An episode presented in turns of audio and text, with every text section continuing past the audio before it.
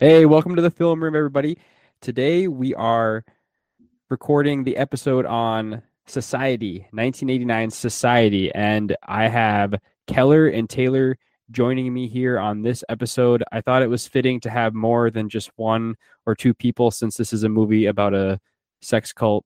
I tried getting about 20 or 30 people on here to do it justice, but that didn't quite work out. So it's just us three. Keller, No. how you doing? Doing good, buddy.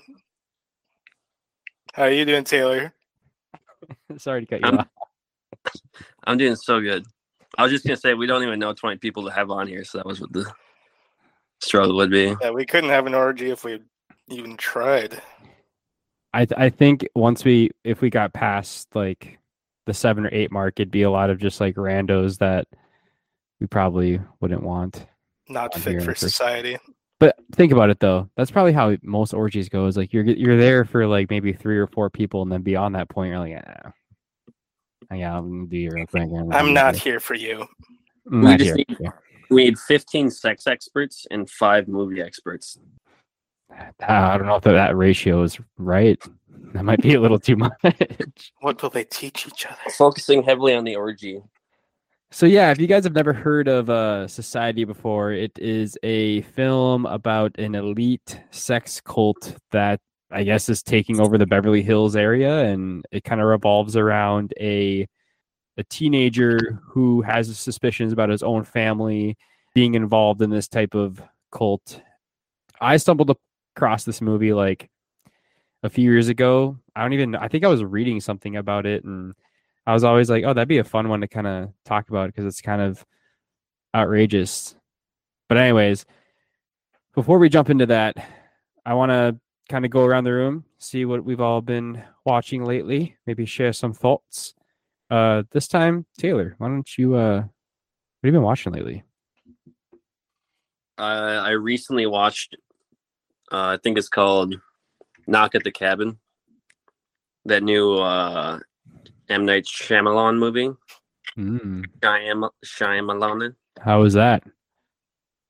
It's pretty good actually. I uh I was very intrigued throughout the whole thing. It wasn't like I would say a horror movie. It, more like a like a Thriller. thriller type of thing. Yeah, kind of like where you're just like waiting to see what happens the entire time, but it's not necessarily like scary.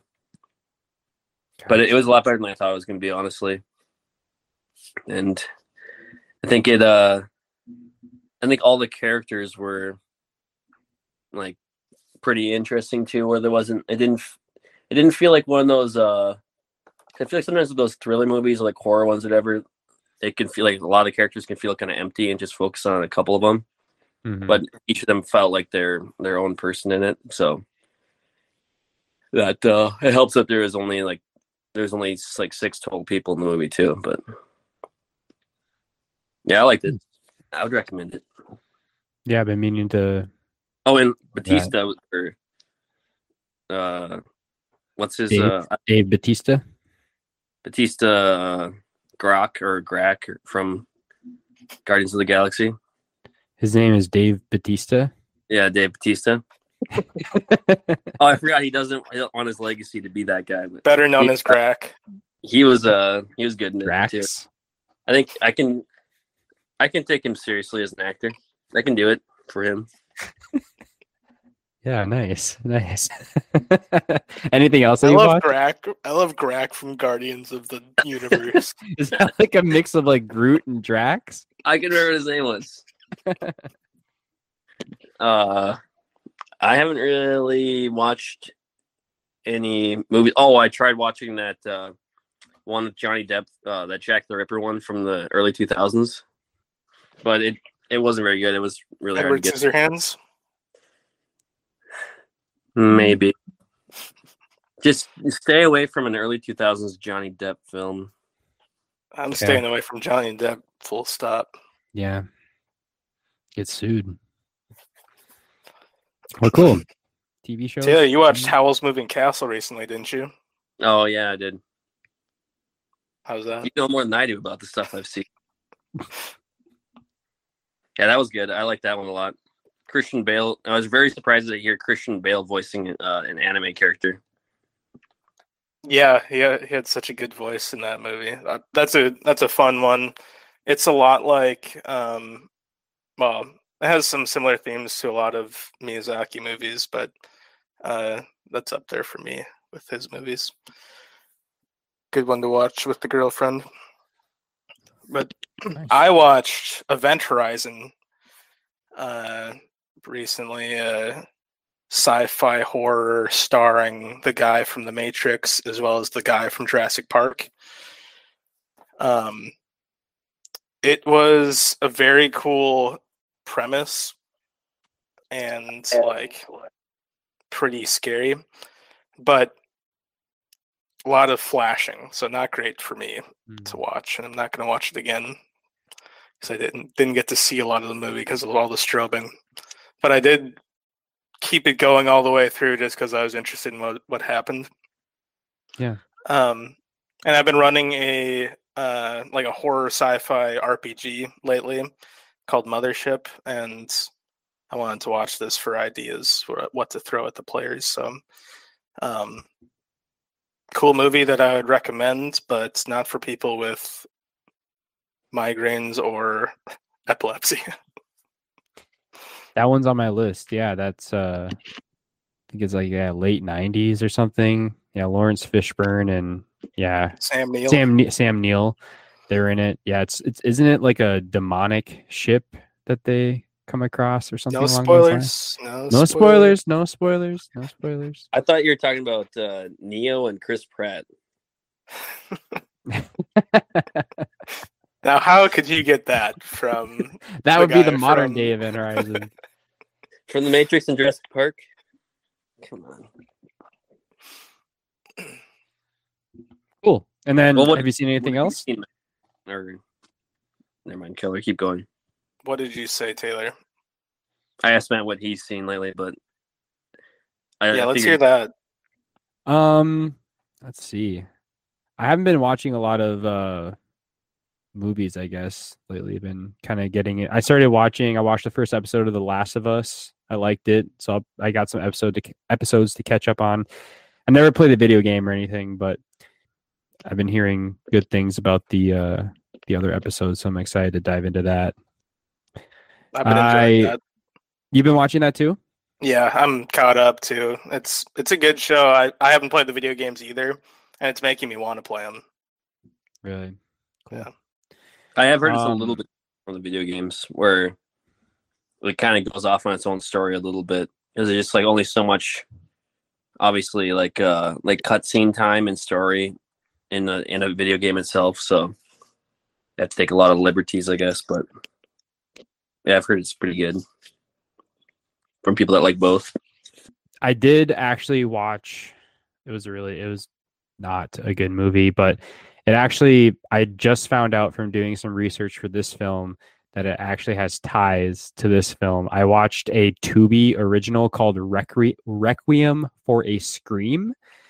Um, it was like a. it's like a slasher movie that they made like last year or something, and it's about like this like serial killer that like when he kills people, he like captures them and makes them like sing like and hit like certain notes and he like records like their screams and it's like music to his ears. It's it's really it's a really weird premise, but Like Monsters Oh. Inc. exactly. Live action sequel. Yeah, it, it's it's the it's the trilogy. It's supposed to be after they go to college. Monsters But, Inc. yeah. Monsters, graduation. Monsters Inc. Scream. Acting was pretty terrible. The story and the plot kind of just was uh it was pretty flat to me. That's a bad title. That's like a that's like a three out of ten movie type of title. Yeah, I I mean it's it's che- it's definitely cheesy and I remember like when I was flipping through it and I was like, "Oh, like flipping through their catalog, I was like, "Okay." They had the the poster was like of the uh this the killer and his mask looked really freaky. And then he ends up like he talks and during the movie and it just kind of turns you off from it being scary and the entire time like it just is like poor writing because the entire time like this one of the girls like invites all of her friends to this like cabin to like m- in memory of her sister that's been missing for like three years and anytime that they want to like share a drink or like smoke a joint she's like oh my god how dare you? We're supposed to be here in remembrance of my sister. I'm like what the fuck do you want them to do? You've had them all drive out here and bring booze and bring drugs like you're gonna fucking do them like i mean being kind of square if you're asking me. But um Bad writing. Yeah it was it was terrible but i'll kind of wait until we go through some of the characters to reveal the ties to uh, the movie that we're discussing now Is that why you watched it? no i just found out like today No. that it had Quinky ties dink. i was like I think you're the only smokes. person that would go on Tubi and watch some like random slasher. Ah, no, I, I think I think you'd be surprised. Uh, some people that I was like looking up like reviews, and a lot of people had watched it, and There's some other freaks out there. I'm not the only freak out there, man. Okay, there's some other fucking weirdos. But they have like another one too, and I don't know if you guys have ever seen the movie Terror Train from like the early '80s. Um, Jamie Lee Curtis was in it. It was like right after she did Halloween. It's a Canadian film, and uh, it's a, I mean it's pretty good. But there's a they call it a Tubi original, but it's basically a ripoff of Terror Train. And after watching the other Tubi original, I'm like, I might have to pass on this one. You guys didn't really impress me with this first one that I watched. Well, it's a free, isn't it? Isn't it a free? Yeah, they got Oh. well. Yeah, you, you have ads while you're watching, which honestly makes it worse when you're watching a terrible movie and it's supposed to be 80 minutes long. Instead, it's 90, 95 minutes long because it has fucking ads in between. That's kind of the Yeah, so case they- with this movie too, Society, because I watched it with ads and it made it feel Mm, like it yeah, was taking forever. Yeah, where'd you guys end up watching it? YouTube for me. Yeah, YouTube. Really? I didn't even check. I watched it on uh, an app that was like already downloaded on my TV called Redbox. Oh And- yeah, I saw that. Yeah. So I saw I it mean, on your TV too. you saw that on my TV? Yeah. Nice. How, how'd that get there? I knew somebody downloaded it for me. I thought I was talking about the. uh It was like free on Redbox, and I was like, I thought that was Oh. the uh, those like machines you have to rent them from. Or that. It'd be such an obscure movie to have a disc of. yeah, I just thought Redbox. That'd be no, funny if they if they like just got some orders wrong, like oh, slip a little surprise in there. It's like, no, I wanted this movie, and they're like, guess I'll watch Society tonight, and for a treat. So speaking of Society, guys, what were your overall thoughts on this? Right, right when it got done, you turned you turned the TV off, and you got to sit there and you're by yourself real quick. You know what what was going through your mind? Well, I wasn't alone, so uh, I didn't have my thoughts to myself. But I, uh I was, I thought it was pretty, it was pretty decent. I wouldn't say it was like great or anything, but I would say that the, mm, there, I did like the uh the the two friends or like the main kid, Billy, and then uh, is it Bill or Billy? Oh, I forget. Bill. Uh, Bill. Bill, yeah, Bill and his his friend. I did like those two characters whenever they were like talking to each other and stuff, and it was definitely entertaining throughout the whole thing. But I wouldn't. I would just say like the uh sometimes like the dialogue and stuff and like the abrasiveness of it kind of like took me out of it a little bit. I can But it was with a '80s low budget film, so I think they did good. They did a really good job for what they had to work with, though. It's definitely entertaining. Keller. Well, going into it, I thought I was gonna hate it, and uh, in the first like five minutes, I was like, I might just turn this off. but um, by the end, I was like, this was a super fun movie, and I think it like was self-aware enough to kind of save itself from a lot of its like uh cheesiness or um and that just made it like just a fun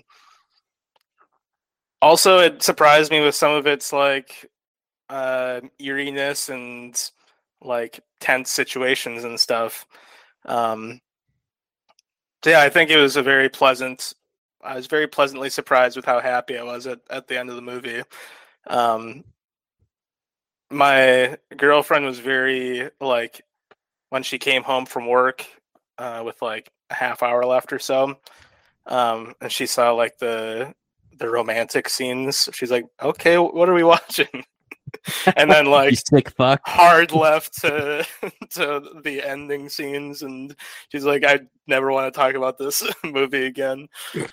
Um, She But- had con- what's that? I said she needed context. Yeah, she's like, "Okay, I need to see the rest of this movie before we get to this point." Start over. You watched it twice. Wine and dine me before copulation and shunting. Population. Um, yeah, so that's that's my general thoughts. I won't get too far into it. Nice. Yeah, I don't know. Uh, I found the movie very disgusting uh, with a lot of its uh, practical effects and um, just kind of like looking into the the background and how they made it and how like the sludge that they they had or the the like clear oil stuff that they had on each other was like what they put in jelly filled donuts, I guess. And uh, I was watching an interview where all of the actors are like, I haven't had a jelly filled donut since I've I've been on that movie, just because like it grossed them, it grossed them out. Um, I also watched uh, some interviews where they didn't really understand the point, and I understood the point of it, right? Because they're bringing a lower class into the the I guess end monsters called the socialites or something, where they all kind of like meld together and are feeding off of like the lower class. So I, I got the idea of it, but a lot of the actors and actresses were like, I didn't really uh I didn't really get it. I thought it was They were probably weird." all socialites in real in real life. Yeah. Yeah. Not down to earth enough. I don't understand. What do you mean? I thought they made it like, very obvious and it's like in, in your face because like one guy even has a lot. Don't you get it? This is what Yeah. rich people do. I love how many times too, like probably five or six times they said the title of the movie. Son, you're gonna make a great contribution to society. It's society it's the society. Society, society. It's like on the nose a lot. But uh I I I also watched it uh with my wife and I was surprised that she agreed to watch it because I did warn her before we got into it. I read the synopsis to her and she's like sure whatever and she actually she stuck around for the entire movie and uh she was very much grossed out and she said it was probably one of the worst movies she's ever watched but she kind of says that a lot about a lot of movies i watch with her but here's a really funny story i wanted to tell on the podcast here um when you had texted me that your girlfriend was like okay, I, I never want to discuss this movie ever again, or like the last the, the like orgy scene at the end. Um, I can't remember what I said to to Holly, but I said something along the lines of like, "Oh yeah, Keller's uh, Keller's had been in a lot of orgies," and and she believed me at first. She goes, "Keller, really?" How many said- people has he shunted? Yeah, I was like, I was like, oh yeah, I was like, college, he was a maniac. She's like, oh, and she almost like like you, like I didn't know that about him. And I'm like, oh. obviously not. Changes my entire It is. It's believable. Yeah, and she's like Right? asking me like questions while we're watching. Uh, Right, guys? Right? I could have sex with like a lot of people at once. Uh, she was asking me like questions like throughout the movie, like questions about like orgies and like how how they would even like happen. Like, do you like all text each other? Like, I'm like, I don't. I have no idea. I was like, I've never been in an orgy before. You'd have to ask Keller. So you might want to send him a text. He's got a shirt that says Orgy King. I'm always giving people orgy advice, just how to how to schedule, how to plan, make a doodle poll, make sure everybody's able to Get a time slot lined up. I'm your expert orgy man. It's like the Godfather, where we like walk in your room and like approach, and then we ask you a question about like what to do at an orgy. I've never had an orgy, but I'm really good at organizing them. You'd be You keep, great uh, coordinator. Respectful distance, but a close eye on the parties. Watching from a balcony. My eyes are like bulging out like 12 feet through a window into the midst of the orgy. You're kind of like Dr. Cleveland. Like you you'll kind of participate a little bit. For the most part, you're just making sure everybody's yeah, got their I'm just libations, they're they're getting fucked, they're having the fun. liaison. We did this for you.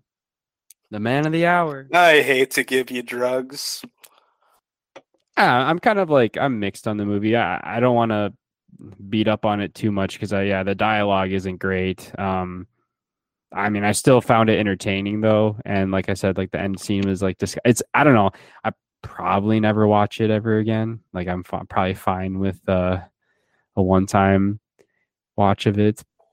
Well, fellas, I'd like to say that the 1989 Society was a success, but uh, the fact of the matter is that it had a two million dollar budget, and it only had about a million dollars in box office returns. And I think it only had another million in like DVD sales and stuff. So you could say it broke even, but that doesn't even account for the marketing that they had to put into it. So didn't make money off this movie, which kind of sucks. But does have a 62% on Rotten Tomatoes, so it has its fans that, en- I guess, enjoy it. But They uh, didn't sell any merch or anything.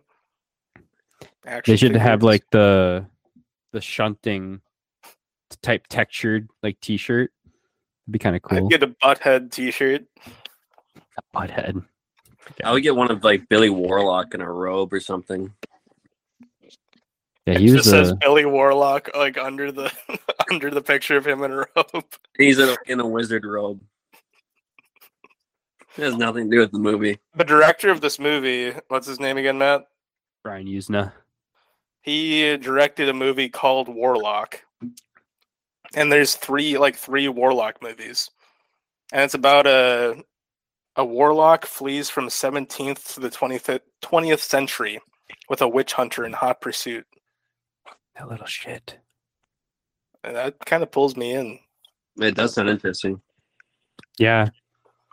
It's it's like uh not giving away too much. Like that's like a perfect just just reel you in. All It's you a need to say perfect movie. Warlock. That's intriguing me. Time but- travel. Billy Warlock doesn't star in it, which is a Yeah. crime. Yeah, they missed out on that opportunity. I, That'd have been I do think that uh, Billy Warlock, the main person, he had the most like. I think he did the most with his lines, where he seemed like he was actually like a real human. Agreed. Oh yeah. Yeah, I didn't mind his performance at all. I enjoyed it. Because yeah, the th- like the things he was like meant like supposed to say and everything is like you can't even like no matter how good of an actor you are. It's, like sometimes it's, like, you can't like save how like Yeah. strange like. But Like when he's sitting in the fucking uh, Dr. Cleveland's office and he's like, How are things going? He goes, Oh, you know, the usual psychosis and a little bit incest or like He did a good job, like playing a, an exhausted, like paranoid, strung out person. Um, Mhm. like later later on in the movie, especially. oh yeah, yeah, he looked like a, he looked genuinely like really tired and stuff. Yeah, He's being gaslit left and right. yeah. It reminded me of um, uh, the Truman Show in some ways, just with like Mhm. everybody being in on a on a conspiracy and um, yeah, just basically that concept. But yeah, that's very freaky to me. Like that'd be a, a nightmare scenario. hmm Yeah, where he's you're questioning your reality. Everyone's just sitting there like gaslighting you. So with the with the Truman Show, at least like you're kind of oh, like in it with everybody else, like watching him. Like At least when you're the I- star. what- yeah, you. But like on this, like I felt like uh as confused as as Bill did the entire time. Where I was like, I don't know what is real. Like every time something happened, I was like, well, that's probably not what's actually happened. And then like it might have been real or might not have. And then you like realize later.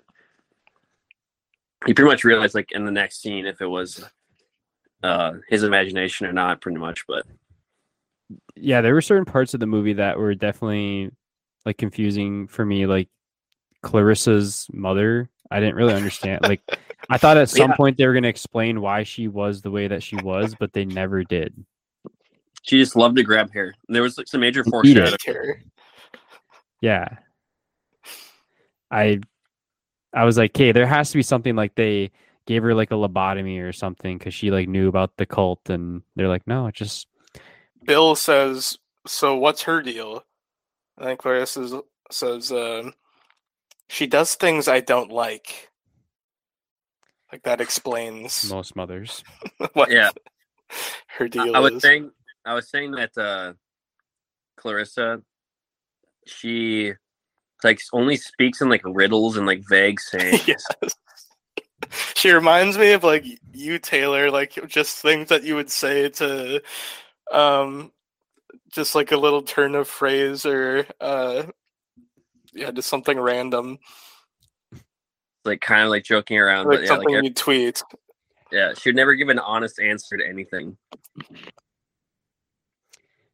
She was another one that was confusing me because I was like, is she like luring him? Like, or like, is she bad? Like, is she good? Like, I, I kind of was like getting thrown off by her throughout the movie. Yeah, I think the plot was like a little bit of a,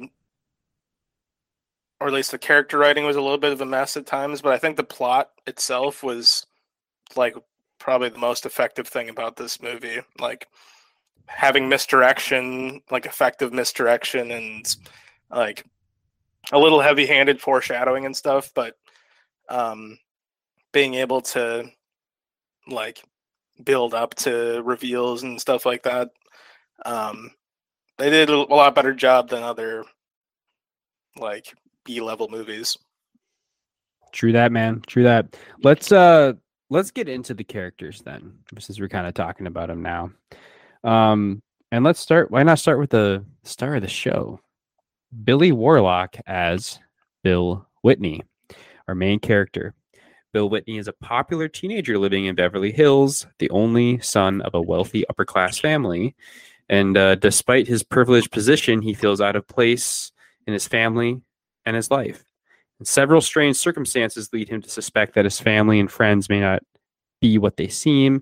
And as Bill un- uncovers a conspiracy among the higher members of society. And then I've been putting down quotes. My favorite quote from Bill Whitney was, Fuck you, butthead. That was a good one. To his I think. I like I mentally clapped at that moment. I'm like, oh, they said butthead. I like, I, I- I, can really uh this kid's like speaking to you right now. Yeah. I told Ashley after he like after he did the thing at the end of the movie to like win his way free. Um and then he he tells his dad fuck you.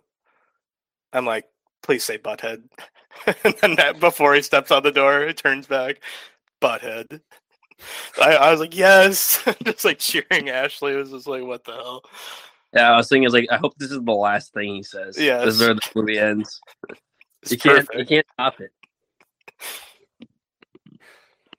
So, Yeah. what, what were your guys' thoughts on uh, little Bill Whitney? Do you like him as a lead? I did. I well, I think sometimes it helps when uh, like for these types of movies or whatever, where if you've never seen the person like in anything else, it helps it seem more like they're actually part of this world. Mhm. And I, yeah, like he, I'm surprised he didn't get really any big roles or anything after this because, oh, I guess not super surprised. It wasn't like a huge movie or anything, but I thought he did like a pretty good job. He's a young, charismatic kid, good looking. He's five seven. I mean, yeah, the world at, world at his fingers, you know. Yeah. Little Lord Farquaad. I liked his hair. Yeah. He had a cool mullet type of look. Yeah, he's looking He's good. for some reason they made him a basketball player. I don't know why they did that, but Probably a point guard. and they only let him wear extremely oversized clothes. Which yeah, I his, kind like, Letterman's jacket was like XL. yeah. And everywhere he'd wear a suit, it was like the sleeves would be like to his fingertips or like past his knuckles. And I was kind of digging the look, honestly. yeah, he- he looked great throughout the whole movie, even when he was strung out. Yeah. I had the same thought as you, Style. Taylor. like I, I thought he like he gave a really good performance for his lines that he was given, and like he looks pretty Hollywood. Um, he gave me some Michael J. Fox vibes. Yep, I was gonna say that. Um, but yeah, I I thought he was great. Yeah, I I enjoyed I enjoyed his uh performance overall. The one thing that I will point out that just kind of threw me for a curve was after he got out of the hospital and he was talking to Milo in the parking lot. It just seemed like a complete 180 shift of his character. I I uh, was I missing something there? Well, Maybe let's I, wait until we get to that scene because there's stuff I want to unpack with that whole Okay, okay, well, hospital thing too. Okay, we'll wait with that because I don't know. We don't have to get into it, but were you also a little bit like, what the hell is? Yeah, Okay. that whole hospital thing threw me for a loop. Yeah, I, I wanted to make sure that I wasn't like missing anything. I was like, okay, the, Bill's been great so far, and now this is happening. But yeah, I wanted to mention that he's the son of uh, stuntman Dick Warlock, who donned the Michael Myers mask in Halloween 2 and uh, played the Shape. And uh, I think that's kind of how he got into some of his acting roles. I think he did some stunt work right away. But yeah, his dad kind of got him uh, into Hollywood, and uh, Bill Billy Warlock actually uh, was in Halloween 2. He plays a young boy walking around with a radio, and he bumps into Michael Myers. So, um, Yeah. Oh.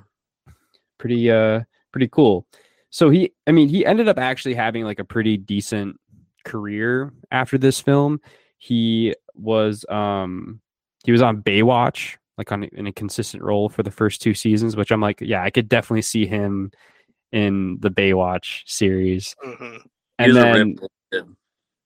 he was ripped you said He's a ripped little kid, yeah. ripped little kid the little kid.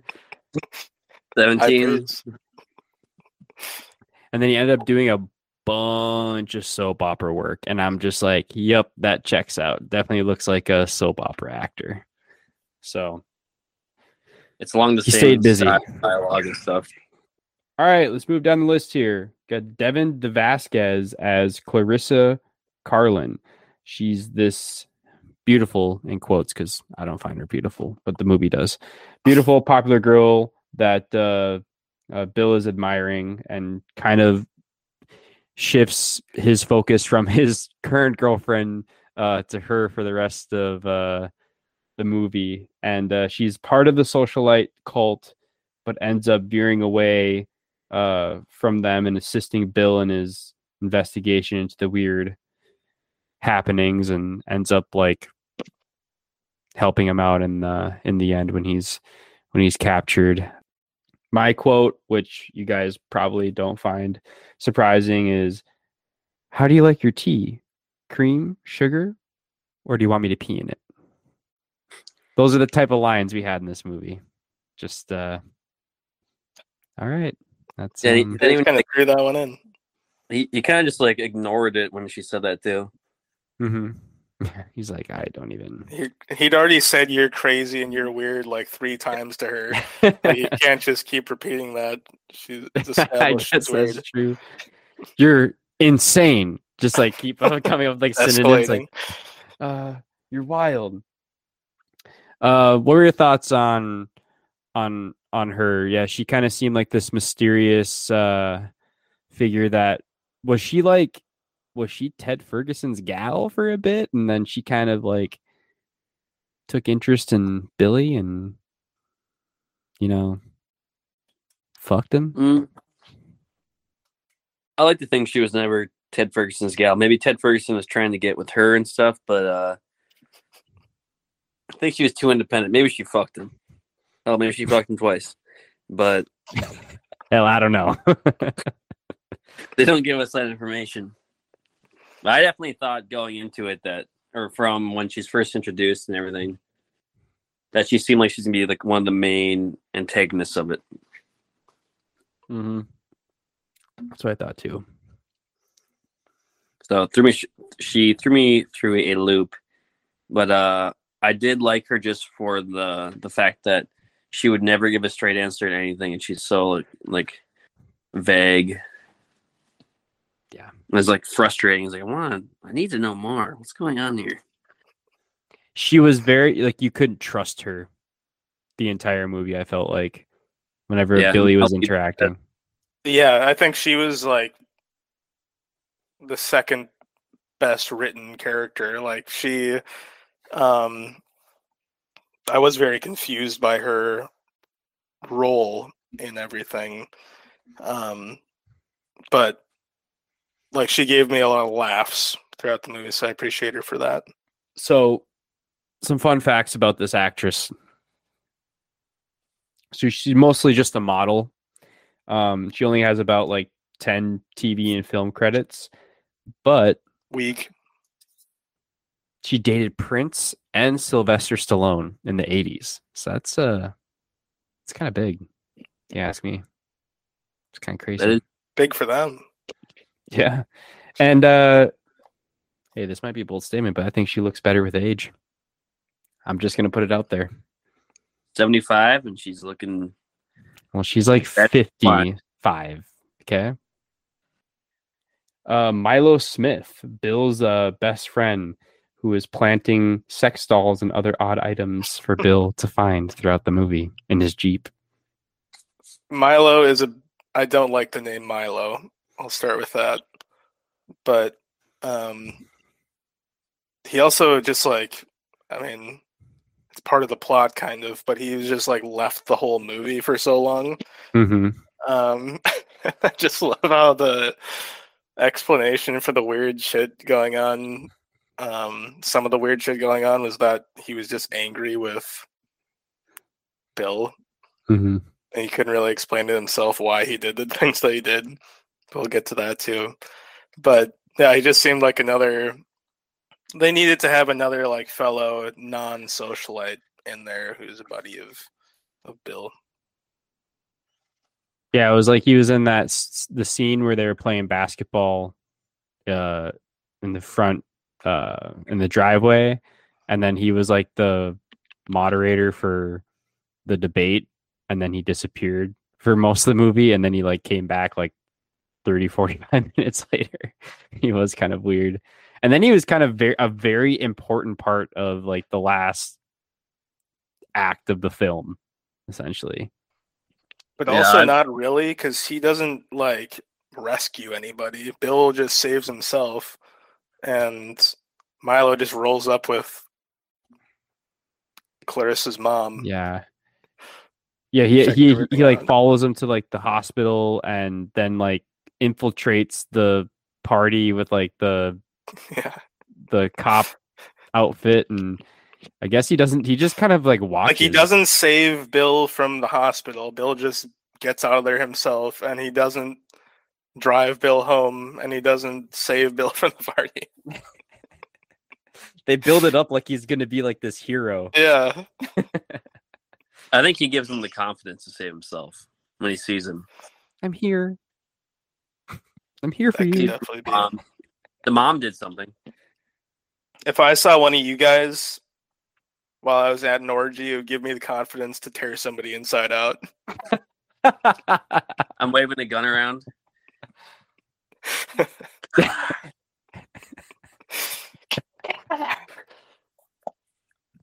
So uh this Evan Richards, who played Milo Smith, he ended up having a pretty steady career throughout the throughout the 80s and 90s. Uh he had a main role in Bill and Ted's Adventure TV shows, an animated one where he was like the lead voice for Bill, and then uh I don't think the other one was animated, but he was also in that one. Uh, he was also casted in 1995's Mute Witness, which is a top 200 horror film according to IMDb. So that one is on my list to watch.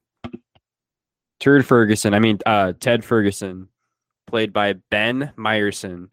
So she's the jock, one of the main antagonists of the film. He's the rich, popular guy at the school. Um, gives Bill uh, a lot of um, a lot of trouble, and I feel bad for the guy. He was supposed to go to Washington. There's a spot open for him. Judge Carter. what are you guys' thoughts on Ted? I thought Ted was a pretty decent villain. Um, he kind of reminded me of some other people's faces, like the guy from The Mask, the bad guy in that one. Oh yeah, Jim Carrey. Yeah, the, the evil guy from The Mask wearing the mask. Oh, dude, I was thinking about Eric Stoltz's The Mask or Mask from like the early '80s, where he has like a deformed head. Oh, no, the Jim Carrey cartoon mask. But uh, no, he, I think he did a good job of like making you really not like him. Yeah, I thought he was a pretty solid actor, honestly. Yeah, I guess yeah. Now, now that I think about it, he probably was one of the like better written characters in a way, where he's just like this uh rich kind of like snobby guy that just is like full of himself a little bit and Yeah, has like just able to kind of like fuck with people because he's just got like money and he's he's like popular among his like peers. So I think he was he was a good addition to it. He's a good bad guy. strong as hell. Very strong. He doesn't have a huge build, but he must be athletic. He threw Bill around a lot. Yeah, He's done a lot of shunting. Yeah, he did like more- some body shit at the end. The more I think about it, the more like I remember more people than not being like pretty good actors in this movie. Like there wasn't many bad deliveries. It's just some bad writing. hmm But overall, uh, I mean, I wasn't a fan of the guy. He's trying to get in our the way of our boy His Bill. party was pretty sick. I would have gone to Ted Ferguson's party. Yeah, no Like, wonder Billy's Backyard. Bill's girlfriend was so obsessed with getting an invitation. That's all she cared about. Ted throws the best parties. You have to get us in. Yeah, I never. I was confused by that at first because I. I didn't realize it was him that was the one that was like throwing the the parties at first. And he sends out like mail like a letter, Telegram. a, tel- a telegram, yeah, to invite people to parties. And so I was like, I don't know what this guy's deal is. Like, what? Who is he in society? This neat little young buck up and comer. Yep.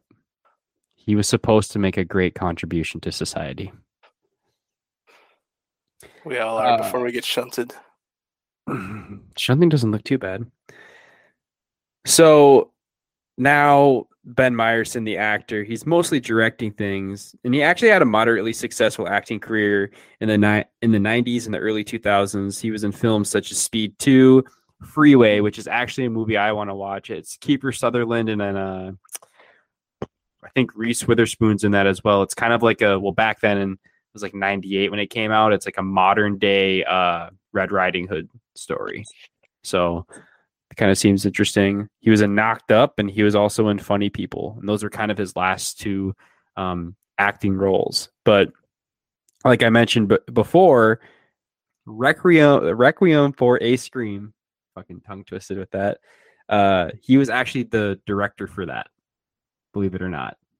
When I saw that, I was like, oh, wow, this guy's uh, getting into uh, directing now. So Ted's final party. His uh yeah it's got some it's got some work to do. One last bash. all right let's get to the next character probably one of my favorite ones. Tim bartell as david blanchard. Jenny's ex-boyfriend who has his suspicions about uh, the whitneys and uh, this elitist sex cult. What are you guys thoughts on blanchard? He had think- some really bad writing. Like he could only say like a couple things the entire movie. Like, this is so, so important. Just I gotta talk to you. I gotta talk to you. I gotta talk to you. It's important. His, his approach to trying to uh get information and stuff and everything was like it was just so strange. Like, like immediately resorted to. he like when we're first introduced to him i mean he's fucking freaks me the hell out. He's like hiding in her closet and he like comes up behind her and pushes her on the be- bed puts his like hand over her mouth. He's like shh. Yeah. i'm like what the fuck is this guy doing? And yeah, and then Bill's just like, "Come on, get out of here, buddy. I don't know what you think you're doing." yeah like it's happened before. yeah, like, pushing walked on that. That looked pretty bad. Like every time uh Bill was pushing him in the movie, like he actually was like doing it really aggressively, like, yeah, he was like slamming shoving him. him around. This is important, Bill. Blanchard, I think the most to be talked about is like at the beginning of the movie, so maybe we should hold Blanchard for that. Okay. Uh Society was actually his last credited acting role. So he's mostly been writing and producing films in the last two decades. He just had a feature film that he wrote in like 2016. So uh ended up working out for him. Uh Dr. Cleveland is next, played by Ben Slack. So that's uh, Bill's therapist who ends up being part of the socialites and uh he's like the main gaslighter to to Bill because he hands him that uh the audio tape and he like somehow changes everything that's on there. Yeah, I didn't quite get how they did that part, like the where they were always like fucking with him, but he was uh I would say he wasn't I think actually the best parts for him were at the at the end of it.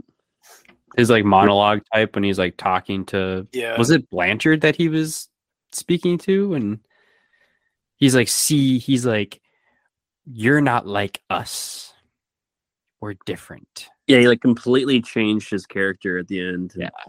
And the rest kind of was stayed the same a little bit, but it's like added more like sinister tone. But he was like a, the Joker basically.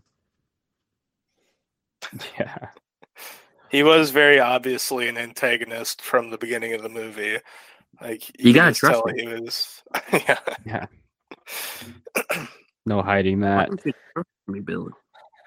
Uh yeah i looked up this guy's like resume and he has like 92 acting credits so he clearly did okay for himself.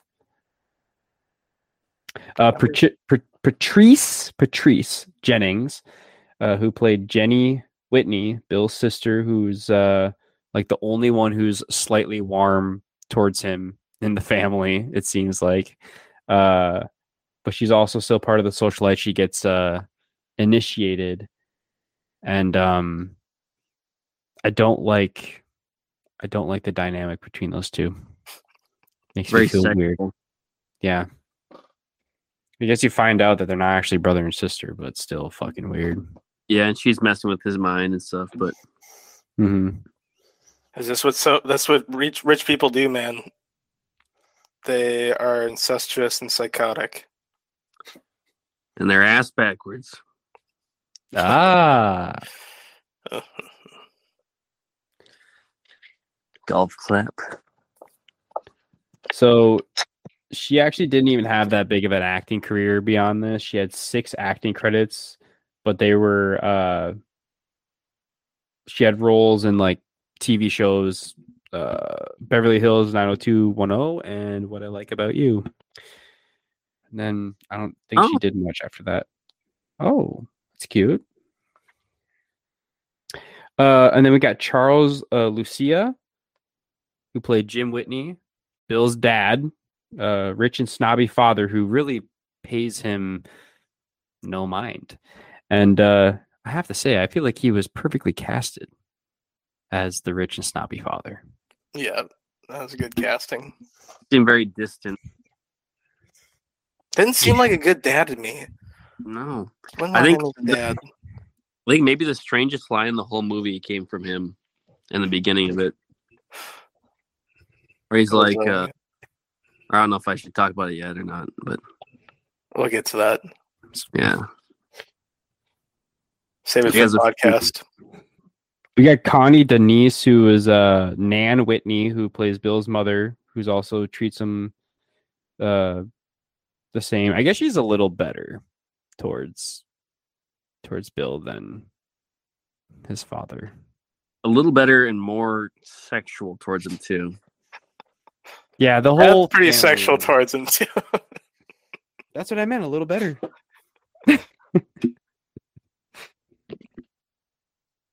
Yeah, I didn't realize like going into this movie, I knew like absolutely nothing besides just the picture of the cover of it.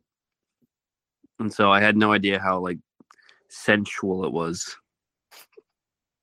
Pleasantly surprised. Yeah. Mm, Watching the Me- girlfriend we were both getting off. yeah, when had your own orgy after I Every time something would happen, I would ask her, Would you like if I did that? when her back was pulsating, sweating and pulsating. And Yeah. he was like Would touching you it. mind would you mind if that was me? She'd always say no. I wish your legs were backwards.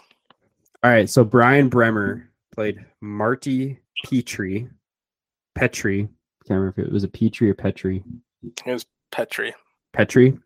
Uh, so he's the uh, Bill's peer who's uh, running against him for for class president. Uh, he's also part of uh, the elite sex cult. Um, but does he ha- like at some point kind of have like a change of heart, and then they get to him and That's change the him? question. yeah i feel like there's kind of some ambiguity about what exactly happens um with him but he he just looks like such a he looks almost like harry potter to me i don't know Because he has glasses. just the way No, his- he- no no no not harry not harry potter um He's a Slytherin. klaus klaus from uh fucking lemony snicket remember that fucking book series Is he Oh, yeah, the main boy. yeah Here's a misunfortunate events. yep other orphan? yeah the boy orphan Other orphan, more of a genius, less lucky. So this dude, this dude is in like a ton of shit in the '90s, a ton of like cult films, including like he was in Pumpkinhead, Silent Night, Deadly Night Five, which he has a very. I haven't seen it, but I watched like a like a dead meat video on it. He has, and it was like a five second clip, but he has like a like a really awkward sex scene in that movie where he's like yelling out mommy and stuff like that. It's fucking weird, dude. It's it's odd. What's Um, the movie called? So I can avoid it. yeah, I'll, t- I'll tell you about it uh, uh, after the after the episode. Um, and then he was also in spontaneous combustion, and now he's like a talent agent. So I was looking up like more of his stuff. He has this one movie. It was like a straight to video movie that came out in like '92. And I'm like on his IMDb page, and it just starts automatically playing. And it's about how in the future in 2019 the governments have banned like people from having sex. So he's like sent back in a time machine to like change that. And like all of a sudden there's like boobs like like straight up nudity on this screen. Like as i'm on his imdb page and like people are like having sex i'm like uh what the fuck? I was like i didn't know that this could just like be on their imdb page. Like that's that's like crazy and i'm like i might have to watch that movie now kind of intrigued me You just ended this- up on Pornhub again. Your search Damn it. took you back there. What's his name? Mike Petunia? Brian Bremer. Brian Bremer? That was close. I think he's he's just a horny bastard. He must be. Yeah, wanting to be part of all these like sex movies. All right, guys, let's uh let's kind of dive into this thing here now. The plot.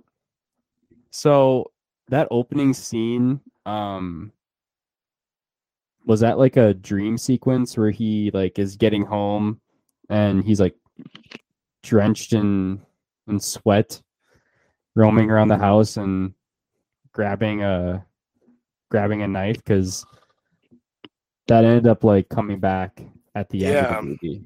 Yeah, that was. I think we're supposed to take that as a dream sequence, like a prophetic dream, Mm-hmm. or just like an aspect of his like subconscious kind of telling him what he thinks is going on and what he's fearing.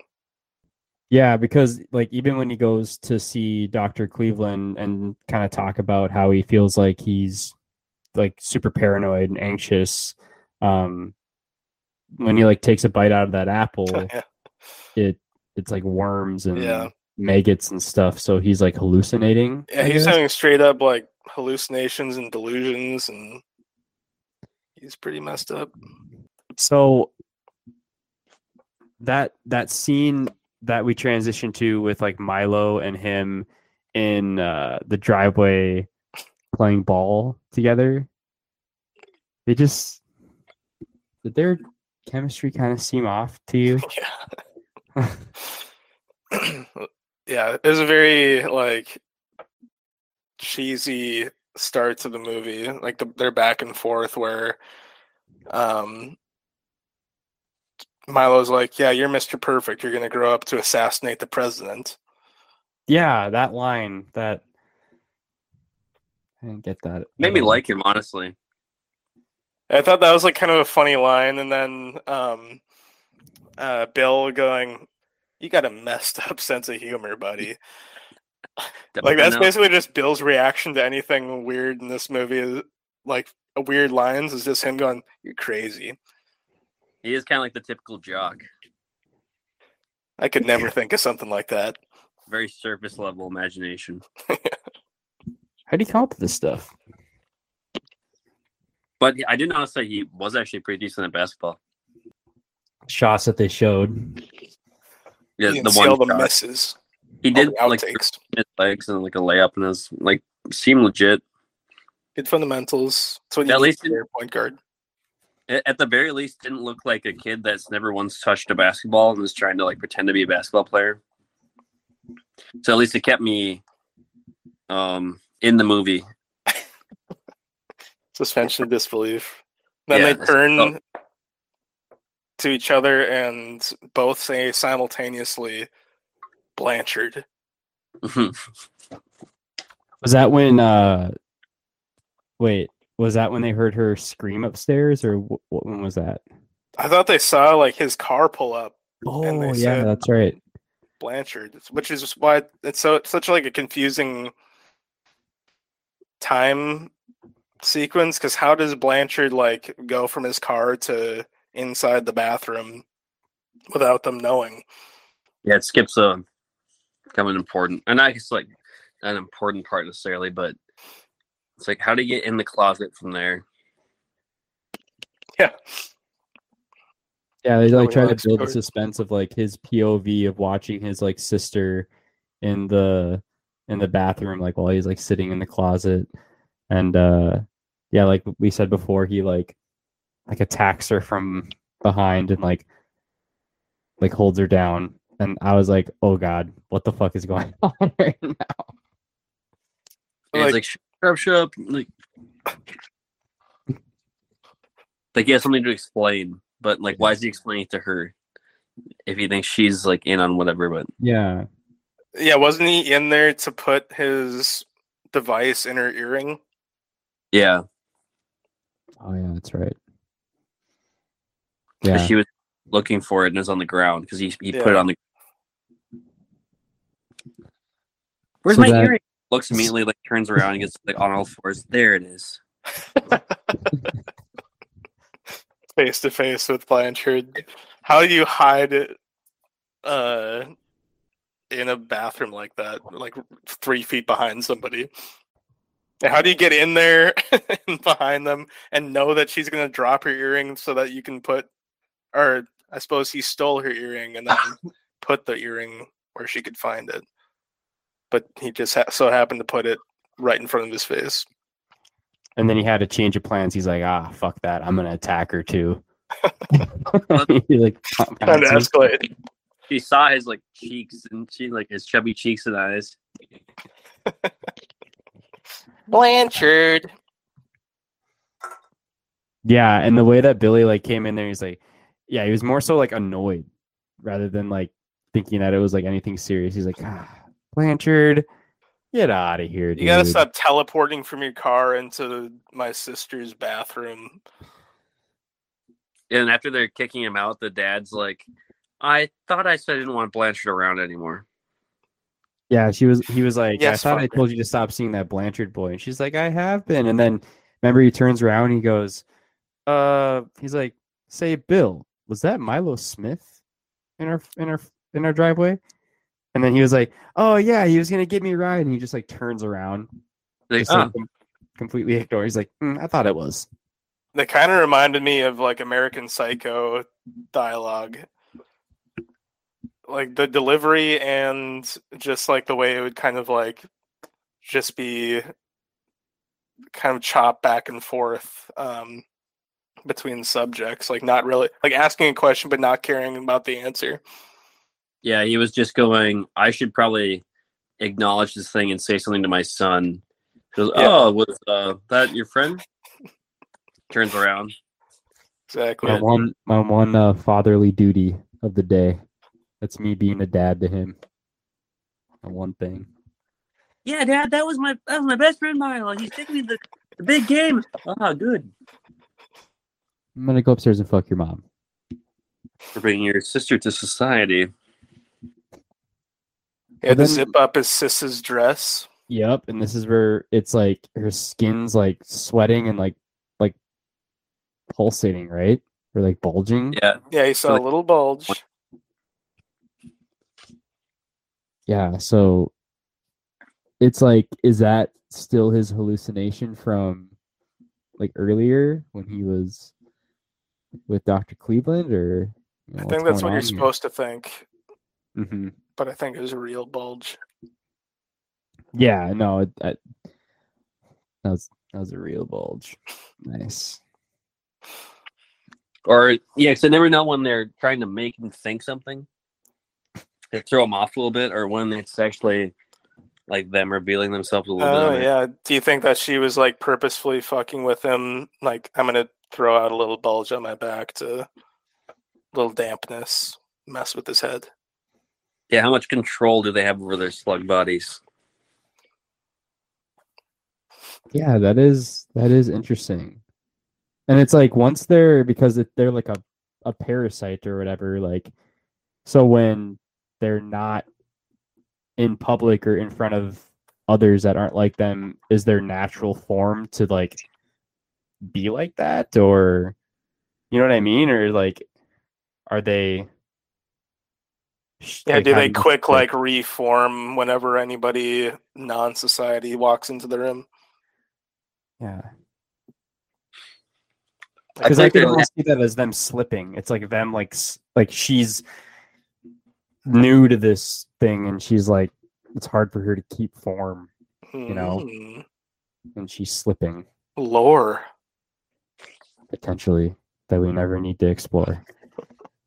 We need to find the find the director, tie him up, and ask him these things. He's like, I need to. I need to ask you something. I need to ask you something. Did the girl board- know she was slipping up? We show him a recording of his own Yeah. movie. I don't even like. I'm not like no context. Did the girl know she was slipping up? I was like, what? And he'd be like, did the girl know she was Zap slipping him. Yeah. Did she know? I don't know what the fuck you're talking about. Jessica or Jenny. Fucking. Did she know? Yes, she knew. All right. So. Go. What's that? I was just I was just being the director, being like, just let me go. No. Sounded just like him. I researched his voice. Um.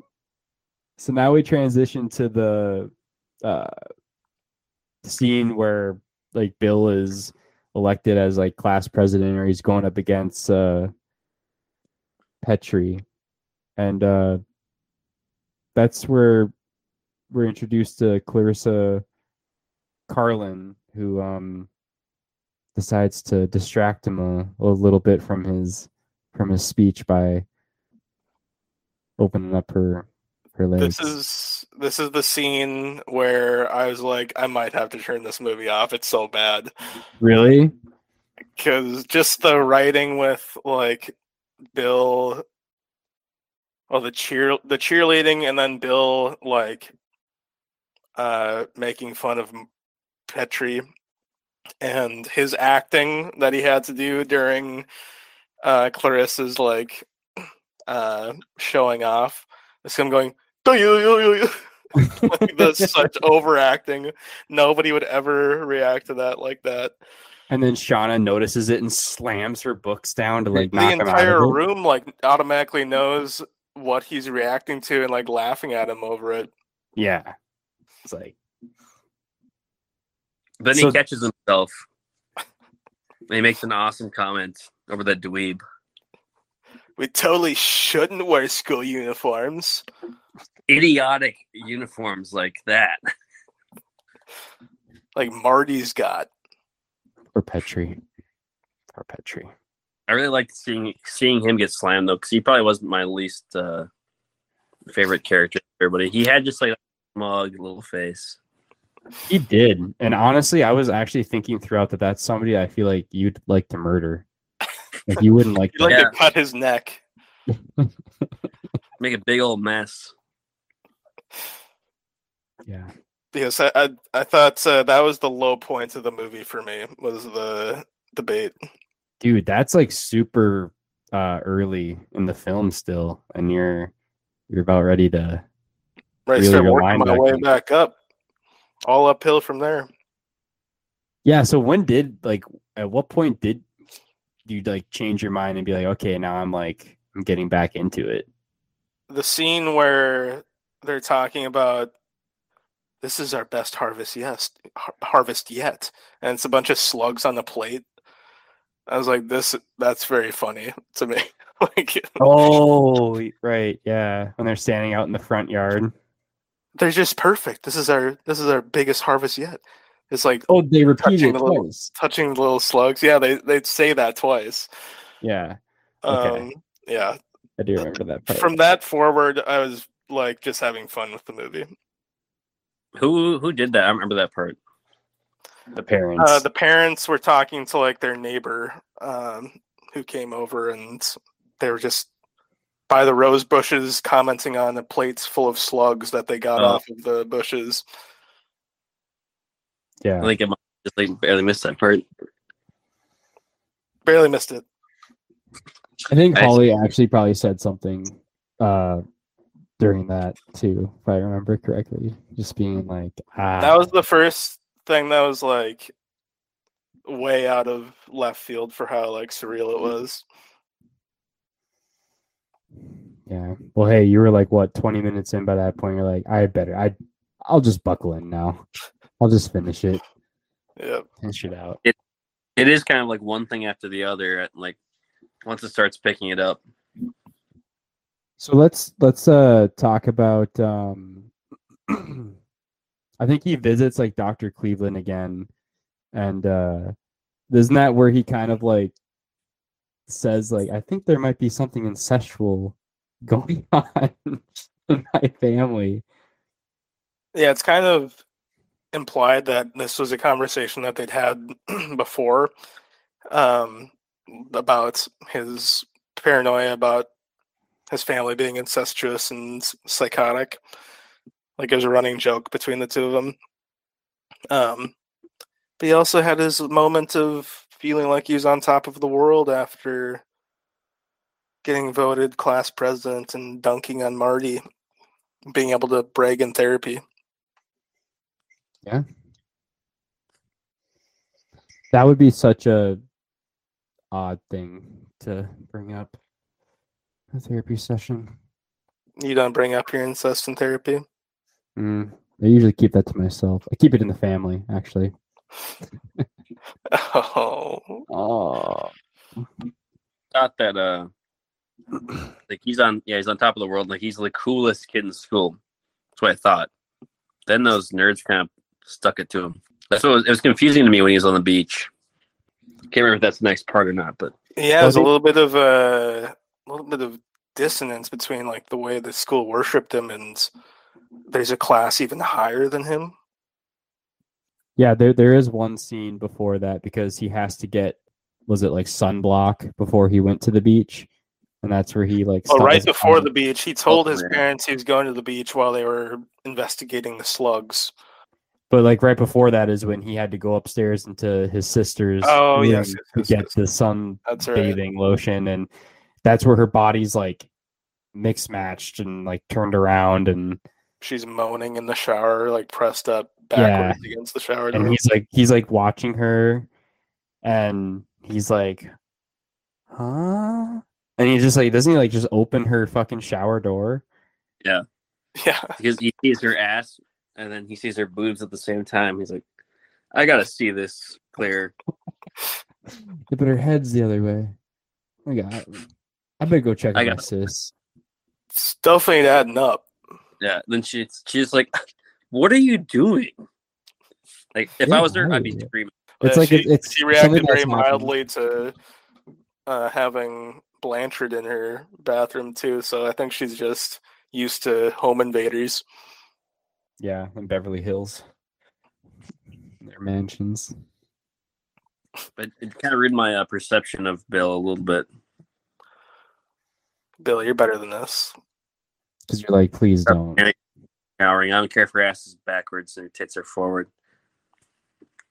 You got a girlfriend. You gotta knock before you just open. Not, not only do you have a girlfriend, that's your freaking sister, but I wish he would have like uh squeegeed it to clear like the glass, the condensation to look inside instead of uh just opening it up like "Ee-oo, ee-oo, ee-oo, Yeah. I gotta get a clearer picture of this. That would have been good. Too bad they can't go back and change that. I'm gonna do a recut of Yeah, society. hey, that's another question we could ask Brian Yuzna when we have him tied up. Why didn't you have him squeegee it? yeah, no context again. By the way, why didn't you have him squeegee it? Didn't Maybe about did you? Society Keller's edition, and it would just be uh more cartoonish effects added to it. Just vocal sound effects. You did what? Ooh, ee, ooh, ee, ooh. Yeah, you couldn't afford like a soundboard or anything, so you have to just do it with your mouth. Couldn't afford Billy Warlock. I had to play everything myself. to recreate the movie. I'd pay. I'd pay to see that. I'd pay. Five bucks. Yeah I'd pay to see it at Safari. So he spies on his sister, gets confused. Now we're at the beach where he's with his girlfriend Shauna, and I think he starts trying to feel her up a little bit. If I'm uh, remembering correctly. They're having a little public His thigh, her thigh. Display of affection. public um Uh, what's the word? What's the word? What's the word? Indecency. Then those kids come up and spray them. Ruin the moment. Yeah, and he Yeah, like goes after absolutely him and wants nuts. to kill him. Yeah. he was scrabbling after those kids like a like an animal. Yeah, on all fours and grabbing their ankles and stuff. And, Get back be here. terrifying. uh, Clarice. Uh, Runs into her and she splooges on his face with a bottle of uh, sun lotion. Don't get too hot. yeah, I uh, when that scene happened, I I looked at Grace and I went, "Would you be mad if I did that? If I went chasing after some kids on all fours and the girl squirted sunscreen on my face?" She's like, "I'll get pissed off and beat her up." Jesus. Good girl. Is that what you said back to her? Good girl. Clever girl. Yeah, Good answer. Good answer. What if your role was reversed and some guy scrabbled up to you and you squirted lotion on his face? Said, "Don't get too hot." Would she be, be mad at you if you did that? she'd be like, "What's all this then?" Hold on. Hold on a tick. Yeah, it probably wouldn't end well if it was uh, another woman, right? Probably go to not. prison. But that's basically the uh the entire movie was just me doing that, saying, "Would you be mad if I did this?" And it's like saying like the after every scene they did, well, she would never be mad, so I could do everything they did in society. It's a good thing she never gets tired of any of your bits. Would you be mad if I stuck my thumb all the way through your eye sockets and mouth and She couldn't be mad. She'd be dead. Be shunted. Did they die when they were shunted? I think so. I think so. Seemed like it to me. I mean, the fucker was just skin and maggots. Come on. I did think that they were possibly going to get like reform, but they didn't show that in the movie. That's But just he, our uh, head canon. So he gets squirted on by the mystical girl. Then he has to have a go, uh, have a conversation with uh, Ted Ferguson to try to get into the party because Shauna was bothering him about it again. And he just like walks up and it's like super awkward because he's like, Ted, uh, you know of anything uh, going on this weekend? "Mm, can't say I do. Oh, a party? They have a good amount of foreshadowing in this scene because uh, Marty tells him, "Don't get bent out of shape now," and Bill says, "Nothing you can do can bend me." I don't remember that. Why? That's a weird like comeback to that, but it is very uh, on point for um, shunting themes. And Ted also says, like jokingly, "I'll send you a telegram." Like that would be a joke normally, but it turns out to be he's he's being very uh, earnest in that moment. He actually did send him a telegram later. That's right. And then is this is where uh Bill runs into Blanchard again, right? Yep, On the beach. Busy day like- at the beach. yeah, no kidding. He's got all those fucking tapes. Yeah. Fucking- You gotta listen to me. You gotta listen to me. It's important. It's important. You gotta listen. that was uncomfortable to listen to though. The way it The hell do you want, to, Dave? Blanchard. Yeah, he was like shoving him around really hard there, like slapping him into the wall. And spying on my family. What'd you do to my sister? Just, just listen. But not here. Over by the pier. Let's walk over there quick. Extend this. I this. don't want to listen to this. Extend Yeah, this three- dialogue. Yeah, Yeah, and then it's like yeah, he's a intercut between what's going on there, him listening to the tape, and then um Bill's father, because wasn't it the Jenny was like, "Oh, can you my my earring fell out? Can you put it back in?" And then they're with like Judge Carter, and he's like, "Oh," they like find the Mhm. the bugging device. Dave Blanchard's a real gadget wizard or whatever he said. He's a real, he's a real like tech wizard. Yeah. That's the only piece of like um exposition that we or like clarification that we get. I, yeah, I thought he was just saying that because he like bugged this one thing. He's, like, he's a real tech wizard, not just like the '80s or whatever. But he actually is. He's actually really good at, at his hobby. Do you guys remember like what uh was said on like that recording? Like I remember some of the things, but there's this one. It was something about like the the wetter you the wetter you get, the more you can stretch, or something like that. Like, do you remember Jenny was like talking about that in the recording? Yeah. Yeah, it's like well, first of all it started um first the wine, then the copulation, and then it gets into her like being with Ted or being with that other whatever girl going out the further you can stretch the better it feels the wetter the hotter and wetter you get the more you can do it's great relax jenny Great. go with it it's so much fun to see how far you can stretch Jesus Christ. david blanchard's been bothering my daughter recently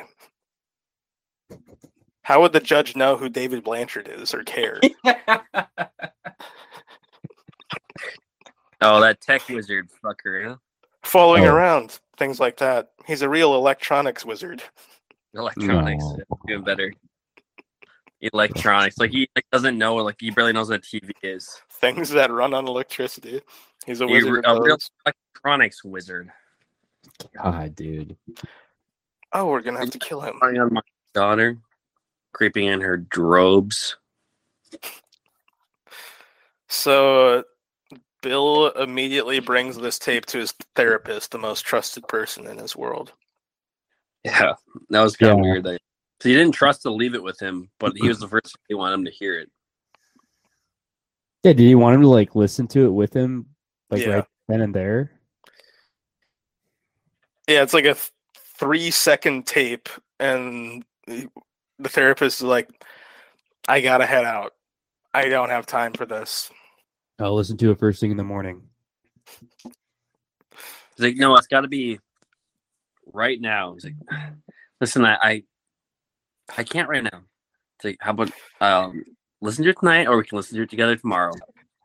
And like, I would and for just some start reason, fucking he's like, yeah, I'll playing leave, it, I'll leave it with you. in yeah, play it. Don't, Just I don't have to ask fucking him to play it. Play it. Just play it out loud.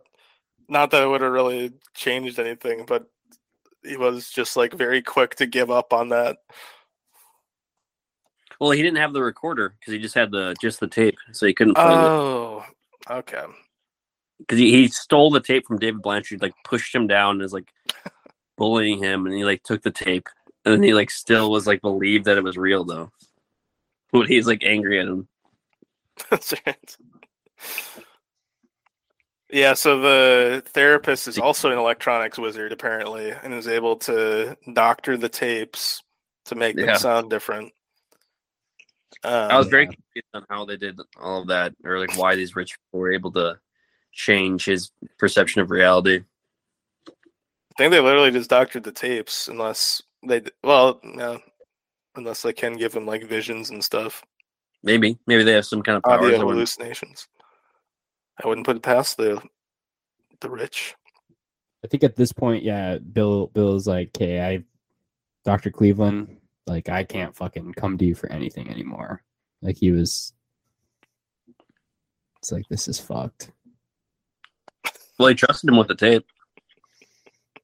Yeah, like when he when he played it for him. And it was Oh, like after- changed. Yeah. yeah, when it was like Copy. changed. Yeah. I wish that was his dialogue after that. Like after the tape is like doctored, he's like, "Look, Doctor Cleveland, I can't come to you with like anything anymore. This is fucked." Just 'Cause I walks out uh, know calmly. Whatever I li- I listened to yesterday is not the same as what I'm listening to right now. I don't think I can come to you with anything anymore. To be honest, You're unprofessional. This is fucked. this is fucked. I hate to give you drugs, Bill. Oh yeah. From the very beginning, he didn't seem trustworthy. Bill gets the idea though, like, oh, Blanchard probably has like other like backup tapes or something. So then he plans on seeing Blanchard so that he can get those. His mistake is he tells Blanchard where to meet him in front of the therapists. So Oh, the yeah, he calls him in his to- office. Yeah, That's right. he's able to send out his rich dogs to go kill Blanchard. Apparently, Ted Ferguson killed him. Is that is that what was said? That's what Ted Ferguson said at his own party, where he's like, "It's been a busy week. I uh, fucked your sister, and then I drove David Blanchard into a pole." Oh yeah, that's right. I I guess I missed that second part about Blanchard. I, I do remember saying, "Is like, yeah, I fucked your sister, and she got so hot about it that uh everybody else wanted to fuck her or whatever." I was like, that seemed like a very cruel thing at that point. Like, it felt actually like, Oh, it turned everybody else on so much that they all started fucking her. yeah, that it turned everybody else on. like, like it's such like a insane thing to say to somebody else, like what, like your sister. They shouldn't have called him Ted the Tycoon. It should have been Ted the Cruel. Ted the Have Mercy.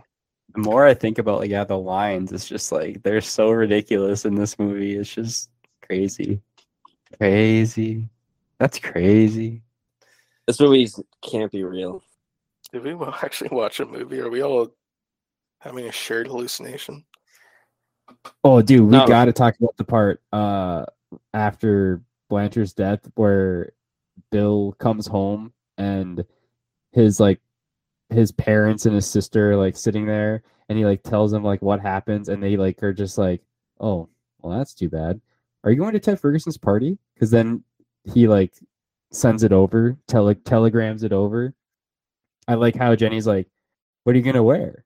And he's like, "To the funeral?" She goes, Mhm. no, silly. To Ted's party. Yeah, this scene reminded me the most of uh Truman Show. Just like the frustration of not being able like knowing something's wrong and not being able to get it through people's heads that you want to be able to trust. Um yeah, this was kind of like the most like shit this would be this would be fucked up to deal with it in This this, is fucked. situation. Yeah, this Yeah, is you're fucked. fine. I can't come to you guys with anything anymore. This is fucked. He's just going around to everybody having to tell them that. can't trust anybody with anything. Asking his sister about, he's like, "Don't you like care about this or whatever?" She's like, "I really don't want to think about this right now. I got a party to go to." What do you want me That's to also say? very American Psycho. Yeah. She's like, "Yeah, I guess we did. I'm gonna miss him. What? What? What do you want from me?" To the funeral. So that- I think after that they they ended up going to to Ted's party, right? Bill. But when did they go to the funeral? Was that right Yeah, after are we that, or back- Dude, I don't even remember a funeral. The funeral it's day, a like, brief scene? well, remember how they he sees the he goes to the scene of the crime or whatever, or like the crash, and it's all those wires that are sprung out, sprung out Yeah. from the uh because he's an electronics wizard, so he had just like wires on the vehicle. It's like his, um his van was one big tape. Yeah, it was a huge mess of just wires like ran everywhere. on tape. And then he found the tape just by like just happened to find the tape just like laying it in the middle of all of it. But then uh, then I think they went to the uh funeral before the party, didn't they? No, the they funeral? didn't. The after- funeral's right before he meets up with Petrie in the woods. Yeah, so this the funeral is after the party Yeah. because Petrie's at the fucking Ted's party because he's like sitting in the back, right? Yeah. Well, remember one thing Um, is I actually didn't think about this until now. Actually, how it Before we move on, he also went to Shauna to try and explain the tape to her as well. Um, and he was like trying to get through to her, like also being very bad at communicating his need. Um, and she was also just like talking about Ted's party. And then they basically break up after that conversation. Is that when he finds like the sex doll in his Yeah. Okay. Um yeah, but anyways, he he he goes to the party, Ferguson's party, and he's in the in that like little fucking tent. Ferguson has his like own little tent outside the pool where he's like hanging out with like all his buddies. And uh he says, uh, I fucked your sister. And everyone else got so turned on and they fucked her too. Then I got Blanchard to crash into a pole. Pretty busy week. and that would be a busy God, week. to Then you had hundred people. and this is the first time we see Bill fight Ferguson, and he's very much uh, outmatched. He gets What tossed into the pool. But Clarissa ends up helping him, helping him out. Yeah, this whole uh, back and forth with Clarissa made me laugh a lot because she pulls him out and immediately goes, "Wet dreams." And he comes back with, "You're crazy." His only reaction when he's nervous. I've never been wet and I've never dreamed. Wet So I don't know dreams. where you're coming from. So why did she invite him to her place again? He was an intoxicating figure. He was charismatic. She was uh intrigued by him. I'm pretty sure like she was set up by Ted and Petrie to like just mess with him and lure him into the party or something. But I'm not exactly sure what her role was in like the whole charade to mess with. Because it seemed like a good thing for him. She didn't really do anything outwardly to hurt him, other than screw up his relationship with Shauna. True. Because like they they end up going to her place, and then like doesn't Shauna see his jeep there? She goes like with her Yeah. friend, and that's how she like knows. And yeah, that's where we get that like the weird dialogue between those two, where she says a thing about peeing in her in his tea, and he just goes, "You're crazy." But she also invited him by saying, "Want to go get soaked?" Want to go says- get soaked? Well, sure. yeah. Already, already there. Yeah, I was uh thinking in that moment, I was like, that's probably my exact response is what I'd have if like Mhm. that girl in seemed high- very genuine. yeah, some hot girl in high school school's like, Do you want to go get soaked? Like sure. I guess. What else do I say? Yeah, don't ask like any questions. Just be like, I'm just gonna find out when I get there what that means. I'm already quite wet from being in the pool, thank you. This is gonna be fun. Um, yeah. Actually, this isn't the first time we meet uh her mom because I think the first time we meet the mothers, fucking Billy bumps into her on the beach. Remember that? Yeah, briefly? that's right. Yeah, but then this is like, yeah, where she says that thing about her mom and The mom was a really a unnecessary character, but I'm glad they had her in there because I don't know, it's just another piece of weirdness. Yeah, I think that I think I fixated on her like way too much when I was first watching, just being like, So There's- fixated. there's something like there's an important plot plot piece to to why she is the way she is, and no, she just fucking likes eating hair. I guess that's and like thousand yard stairs. That's I was really uh, happy that her and Milo became like a buddy duo. kind of like that's- Sloth and uh, I love Chunk. that at the end. I, was, I, I have like yeah, a comment for that when it comes around to that part, but I I be yeah Milo like in that last like quarter of the movie was my favorite person. It's like he became the main guy at basically at that point. Yeah, he had his own like little quest going on that Yeah. he was Yeah, And he became I like a different person. And he's like kind of funny too. Yeah. So after he goes home from um Clarissa's, he finds the sex doll in his Jeep and like brings it inside.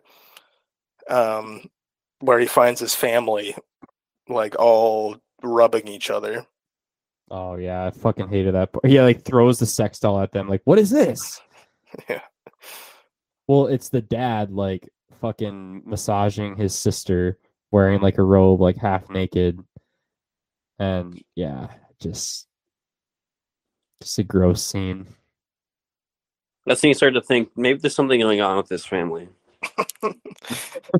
That is when I started to realize not everything was a, as it seemed. That's when I started believing Billy. yeah. I was with the family before, I was on their side. this. Billy's just crazy. He's crazy. He seeing shit. So are we past the? Uh, are we at the funeral part now? Then Yes, but it's Yeah. important to note that he first calls his dad a butthead in the in that scene. Oh yeah. That's going to set up for big payoff later. I think I was wondering when he said that was because Beavis and Butthead had just become a Yeah, was that a cultural- popular? or was Butthead after that? Was Butthead already a thing and they made Beavis and Butthead? Not because of that, but like, was it already a phrase? I was curious Beavis and about Butthead that. would have been after that, so it, it sprung from this movie. Ah, the origins of the show. No, wait, yeah, we need to we need to chain um, Mike Judge to the floor You and two been collaborating? ask him if he stole that from Billy. like stealing shit? Mike Judge and the creator of Society have been indoctrinating our minds for 30 years. So he calls him a butthead because they're uh, being weird and sexual towards him. And then he's like, come on, son. And he's like, fuck you. And then dips out of the room. Yeah. Like a funeral, basically.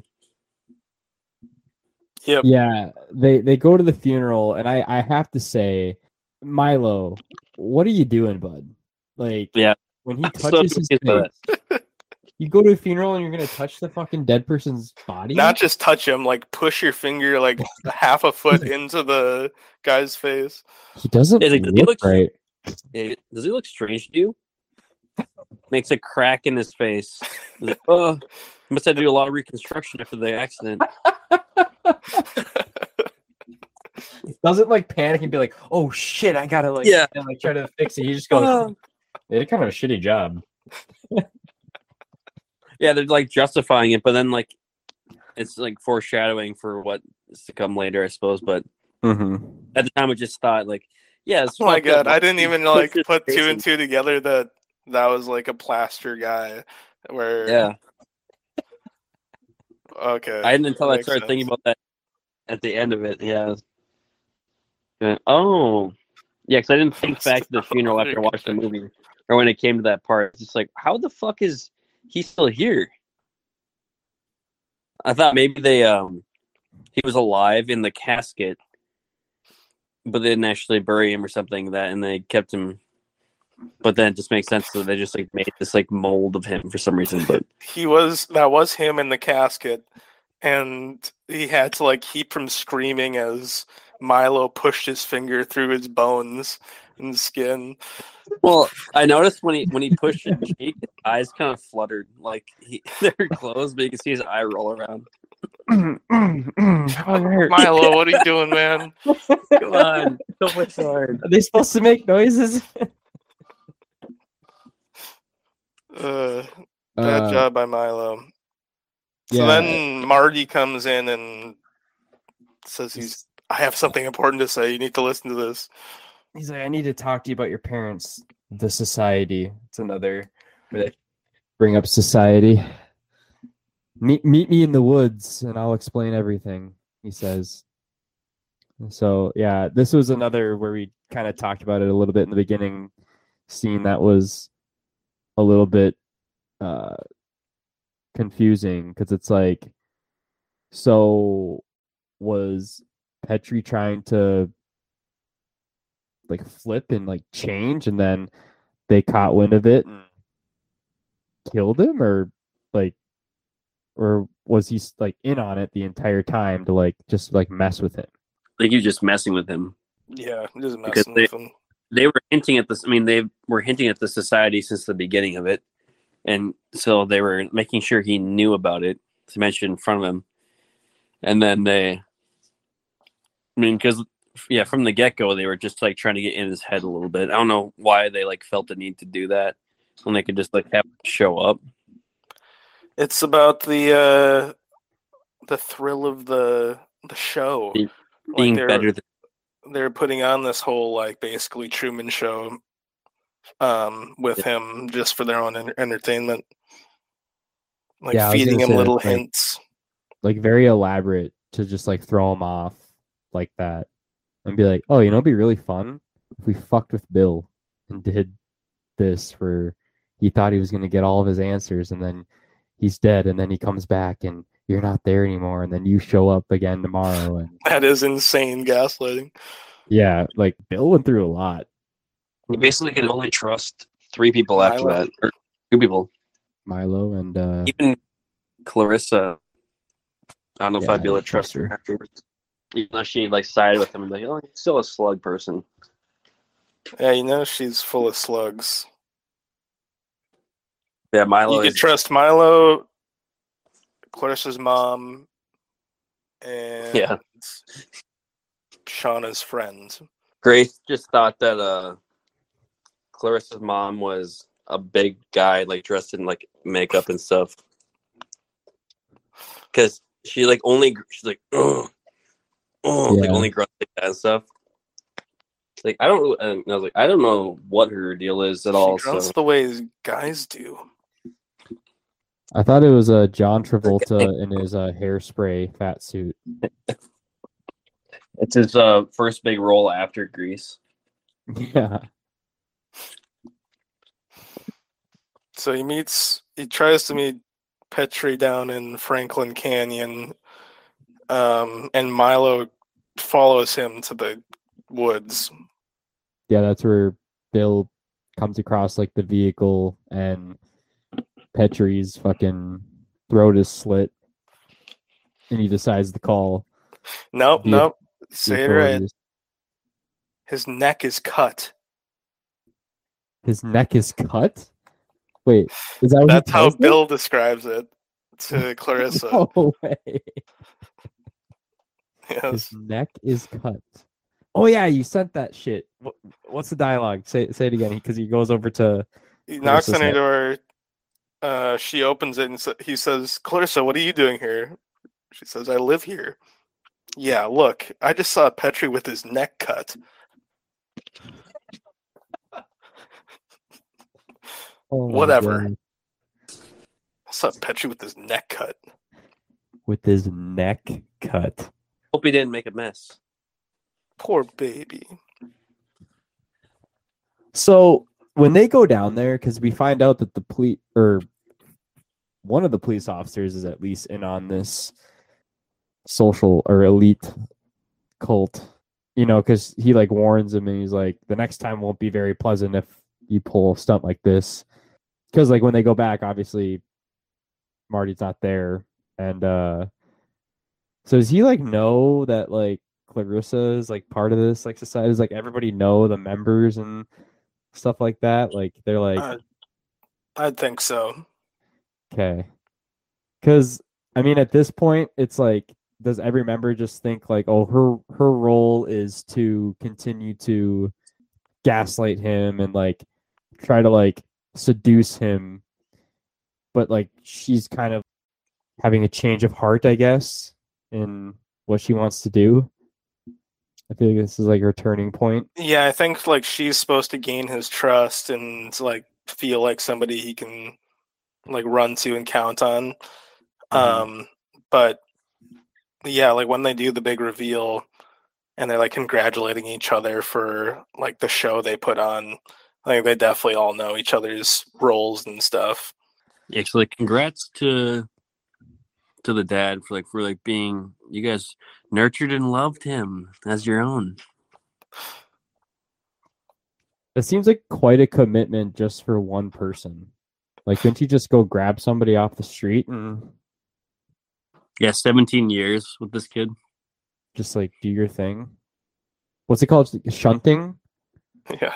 you could have shunted plenty of people in that span of time. I mean, I'm sure they have, but they might have been savoring it. They did it to Blanchard.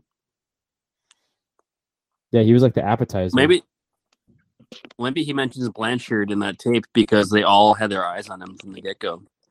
And that's why Blanchard was uh taping them because he kind of like realized it and they knew that he was uh figuring it out. So like, Mm. well we we have to shunt him. Yeah, so he was like a initial target by with uh um what's the sister's name, Jenny? Mhm. Like dating him and trying to like groom him into the being hunted by society and he got out of there. Oh. There's a lot of uh A lot of questions for Brian Yuzna. pretty deep. We need to make a sequel. so this is uh the point where he ends up going home now to like confront uh well actually see I'm I'm a little too far ahead.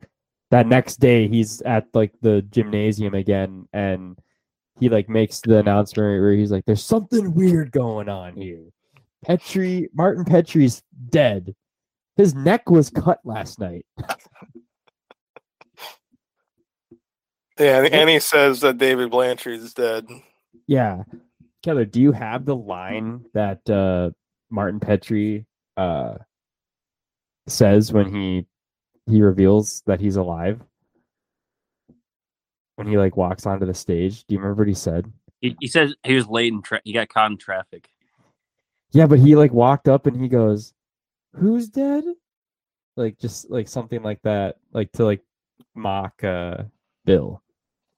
Sorry, I'm late. I he's like adjusting his bow tie. I got caught in traffic. They're all laughing at uh, Bill.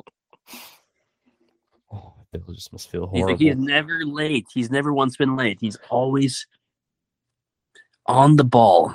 He's not here because he's dead. He's got Yeah, his he- throat- Petrie walks in and goes, "Would someone like to tell me what's going on here?" yeah, that, I had. He like looks at the camera. I had car trouble. Everybody's laughing. Nice speech, Whitney. Yeah, such a cocky little fucker. yeah. I just want to punch that fucker in the face for real. And then Milo catches up with Bill after the after this uh, catastrophe of a debate. That's where he tells him that he's the one who's been planting the shit. I fucked you up, man. I'm and I'm sorry. I didn't think you'd take it this far. Milo said. it's such a weird like Yeah. uh because Bill says why did you like why the dolls and stuff? Milo goes, I don't know. You just got me angry.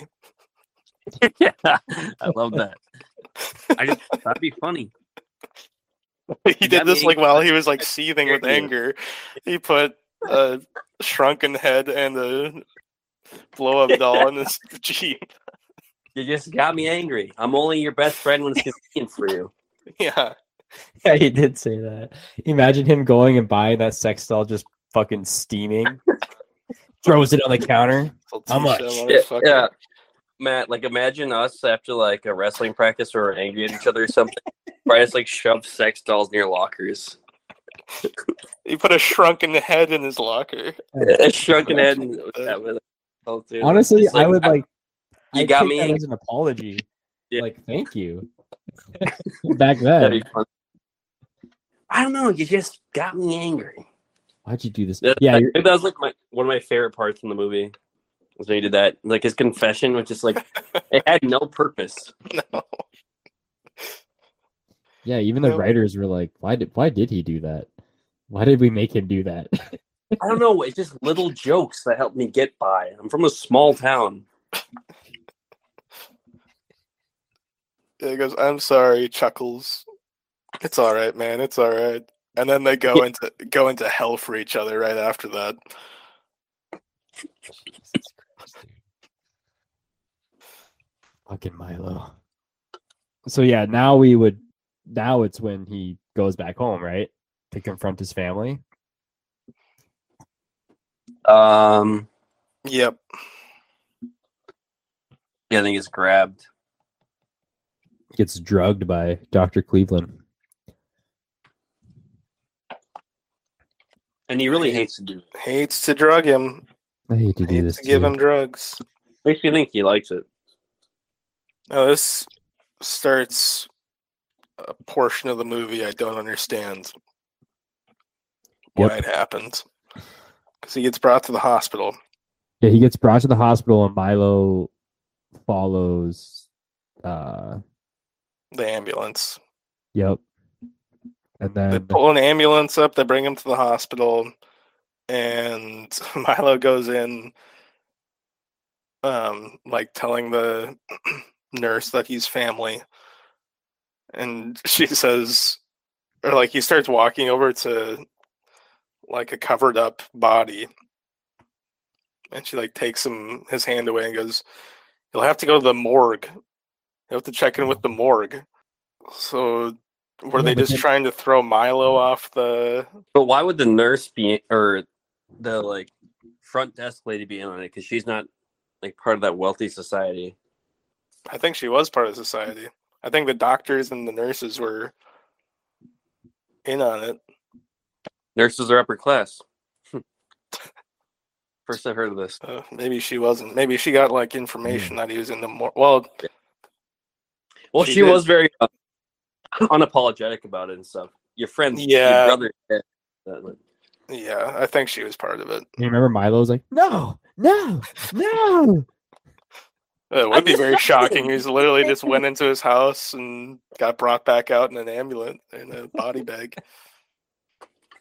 Yeah, that was a, such a strange part because nothing happens how you think it would. Where he's like about to grab the body, and then she's like, "No, don't." He's dead. Then he leaves, and then Bill wakes up from his comatose, and he's like, starts going insane. Yeah, just 'cause he sees- out. He sees like like shadows of like an operation going on next to him, and then he like pulls the curtain, and there's like nobody there, right? Well, he hears uh David Blanchard over the next the Oh, was that Blanchard over there? I thought it was. And then he pulls the curtain down, nobody's there though. So I think they're still like making him hallucinate with the drugs. Or are they prepping Blanchard for the for the party somehow? I don't know. I don't know why they brought him to the hospital. To be honest, Yeah. I um, do you guys think that if Milo had been like, "Okay, bring me to the morgue. I'll go check out his body," do you think they would have had a plaster corpse of Bill there? you know, for they've been pretty elaborate this entire time, so it wouldn't have surprised me. But I do you think. Milo would have pressed his finger through Bill's face? Well, if he's done it once, he would have done it again. Of course, he can't help himself. he's there to disprove their illusions. Oh, he's a fucking freak. then Milo would go, "This is fucked up." Must need to do a lot of reconstruction. Uh, so did they just bring him to the hospital to like give themselves time to get everybody in place for the big party? dude, I don't know. That's why this was so confusing because they yeah, just 'cause when- drove back home after the hospital. yeah, they just said like, we, "Let's get him out of here," and then he ends up coming back an hour later. Anyways, like it was just like a minor inconvenience, and I think like I knew he was on drugs or whatever, like uh Bill when he came out, but yeah, when like he's talking to Milo in the parking lot and he gets in his his Jeep, it just I don't know. I think because the scene was so confusing, it made you think that it it wasn't just like the drugs that was making uh Bill act so weird. You're thinking like, oh, did they like change something in him, or is that like the new social light Bill? And now we were gonna focus more on like Milo. Like I, I wasn't exactly sure because because you know what you know what I mean when I was talking about before how like it felt like Milo was getting a lot of like screen time now. Yeah, I kind of wondered if Bill was like turned or something. Yeah. That's what I was thinking is like, oh, he actually got turned and now like Milo's gonna have to like solve the rest of this mystery. I'm gonna have to go buy some more sex dolls. I'm so angry at him. I'm gonna Okay, now you're really pissing me off. put two sex dolls in his car now. But yeah, so Bill and Milo end up going to Clarissa's house from there where Well, the conversation in the parking lot is pretty good. do you have the dialogue for that? Um, Bill chuckles. That's right. Roll out the red carpet. Bill Whitney never dis- disappoints, huh? They said you were dead, Milo said. Things are just the way they seem, only more so, Milo. That was a great line. Okay. They also had a great one, a few here. They just want me to be happy, giggling. Bill, you're officially dead. He's just like cackling like a maniac. Come on, can't I- you see they're setting you up for Uh-oh. something? Yeah, they're like- Paranoid? I'm not paranoid. All my fears are real. Yeah, Jesus. which was That was real. Very true. of him to Badass say. line. So then they go to Clarissa's. Yeah, and they uh he Bill picks her up and then that's where uh Clarissa's mom and Milo end up like teaming up. She just like shows up in the back seat of his the vehicle and like pulls his hair. You remember that? That's right. Yeah, he doesn't even freak out. Like, like, ah! Like, look behind him. Oh fuck. Clarissa's it- first line is "Let's party, Jellybean." When Bill and Milo get there, she likes calling him Jellybean. God. Clarissa, Clarissa. Yeah, Milo is like very like like he knows Clarissa's mom. Like they have a g- already have a rapport where he's just like, "Oh, this is normal for her." Um, just don't pull my hair anymore. Yeah, I I love that. I like that was my favorite part of the entire movie was when they're in the car together. He's like, "All right, you come with." He's like, "Just don't touch my hair."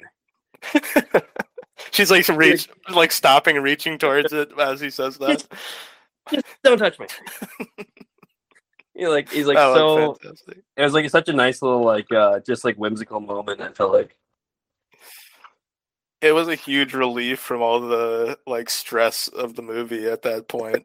It's just two genuine, them like- hanging out. funny little moment. I think now uh we transition to the Whitney's home where we kind of go through the opening dream sequence again. Uh where he's like he walks in, it's dark and he's walking around and um that's where it's revealed that there's a a big uh party waiting for him. And you can hear like whispering and giggling from the from elsewhere in the house as he's walking around. dripping sweat, just like paranoid as hell. And the entire time was Milo and Mrs. Carlyn just like sitting outside, like just waiting, staking it out. I guess. But yeah, this is like where we kind of figure out where that uh Dr. Cleveland's kind of been the the orgy organizer behind uh all this stuff and he introduces them he he he uh thanks everybody for their their part in the in the show and uh introduces uh, Judge Carter as the the man of the hour. Yeah, just like a bunch of exposition from well, mostly Dr. Cleveland, I think actually, when he's talking to Bill when he's down on being held down on the ground if I'm remembering correctly.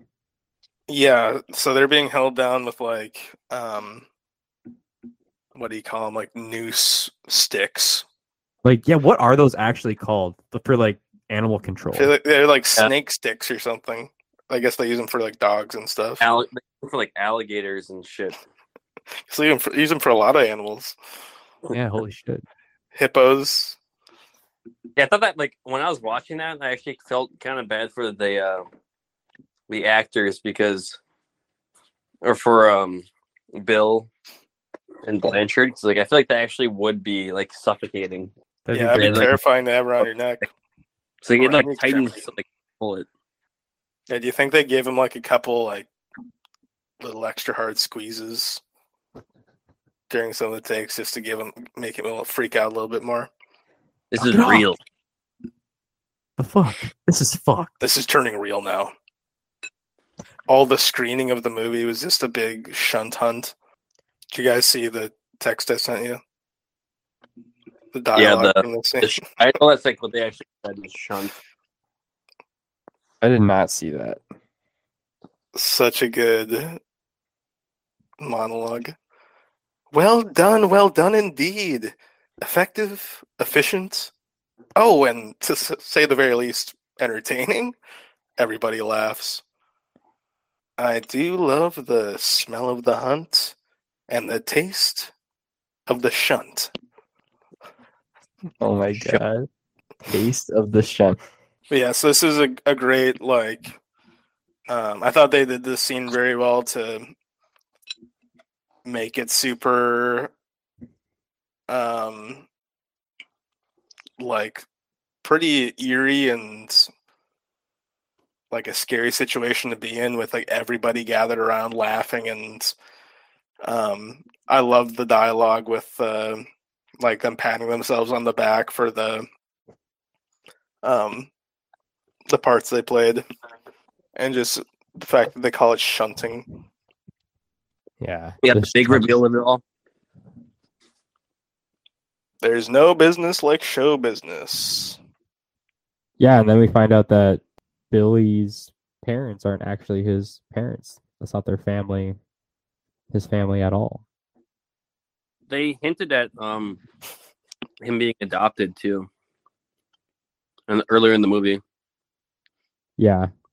Yeah. because they said real mother, or your adopted mother. Like, like the one guy was like joking, like mocking him. But it's yeah, like, and, and he also said like he didn't feel like he was related to his parents Yeah. early in the movie. They yeah, they tell him like you're a different race from us, a different species. Yeah. they're not because he they calls them aliens. Like, no, That was not a kind of a jarring like uh thing for him to yell out at them. Alien scum. Alien scum. So that's what the kids yelled at him and Shauna on the beach. No, we're not from outer space or anything like that. We've been here as long as you have. that part actually felt kind of creepy to me. Where It they're saying was. we've been here as long as you have, but they're like they're saying they're like a distinct different thing. hmm They're parasites. Yeah, because they leech off other people. Yeah. People always talk about parasites being the lowest form of life. People are always talking about that. Yeah, interesting. And the rich are parasites? Intriguing. I'm drawing parallels. God, I hate parasites. They're the lowest form of creature.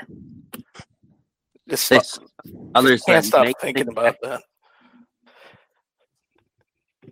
God, I hate parasites. Every time I meet somebody new, I say, oh, "Have you heard about parasites and what they do?" They don't help you at all. They just take. Love symbiotic creatures. So next? we're what, the next, Matt? finale of it now. Uh everyone just starts uh, stripping naked and having a cannibalistic type orgy. Oh, is that what happened? Yeah, that's uh my soft transition into the next scene. They kind of just put Bill to the side to to to watch because they pull Blanchard out, um, saying that he's he's gonna that he's gonna be the first uh first one they Did you guys think that they were Hmm. going to have Dave and Bill fight? No, I I never thought that. I thought it might be heading towards that, but especially when they were like, "Ladies and gentlemen, tonight we have a double header." But they didn't. Uh, they didn't fight. I was kind of looking forward to that. We got a fight later on between Ted and Bill. yeah. No, I guess I yeah I didn't really think that either that it was gonna be Um, showdown. Oh, I guess I'm the only one. That's where all the disgustingness started to creep into the movie when they started the shunting on on Blanchard and like I said it's like it wasn't even like acting for him. He actually seemed like terrified in that scene. Like I just like his face just oh my god. What are you doing to me? Yeah, and they have thirty people like sliming over him, and the uh the judge is like sucking on his actual ear, like like Oh. licking his face, and I, like, I just feel so bad for this guy that's had to play this role. What did uh Keller? What did the judge say to Blanchard before he shoved his arm up his ass and threw his his thumb through his mouth? Didn't he like cr- come up to his like his ear and whisper something to him? Um, Jenny says goodbye, David, and chuckles. Now, what does the judge say to him? Still holding out that there's uh some goodness in in Jenny and that she was just uh corrupted by the cult and her parents. The rich have always sucked off low class shit like you. Jesus. Yeah, so that was very on the nose. Right, I don't know how you couldn't like get what the whole point of this was. The actors are like, What is that? Is that supposed to mean something to me? Yeah, it it was it was kind of weird that like the lead like so it, the two that said that were uh Billy Warlock and then the Ted Ferguson guy where he's like I didn't really understand the the socialite creature and um the the purpose of it and I'm like okay yeah he probably he went a little over the top with like the concept of this movie but like you you get the gist of what he's talking about yeah, there's no subtlety. yeah, y- you fucking talk about it like seven or eight times before you even get to that point. So you you know what's happening. We got to talk about how was it?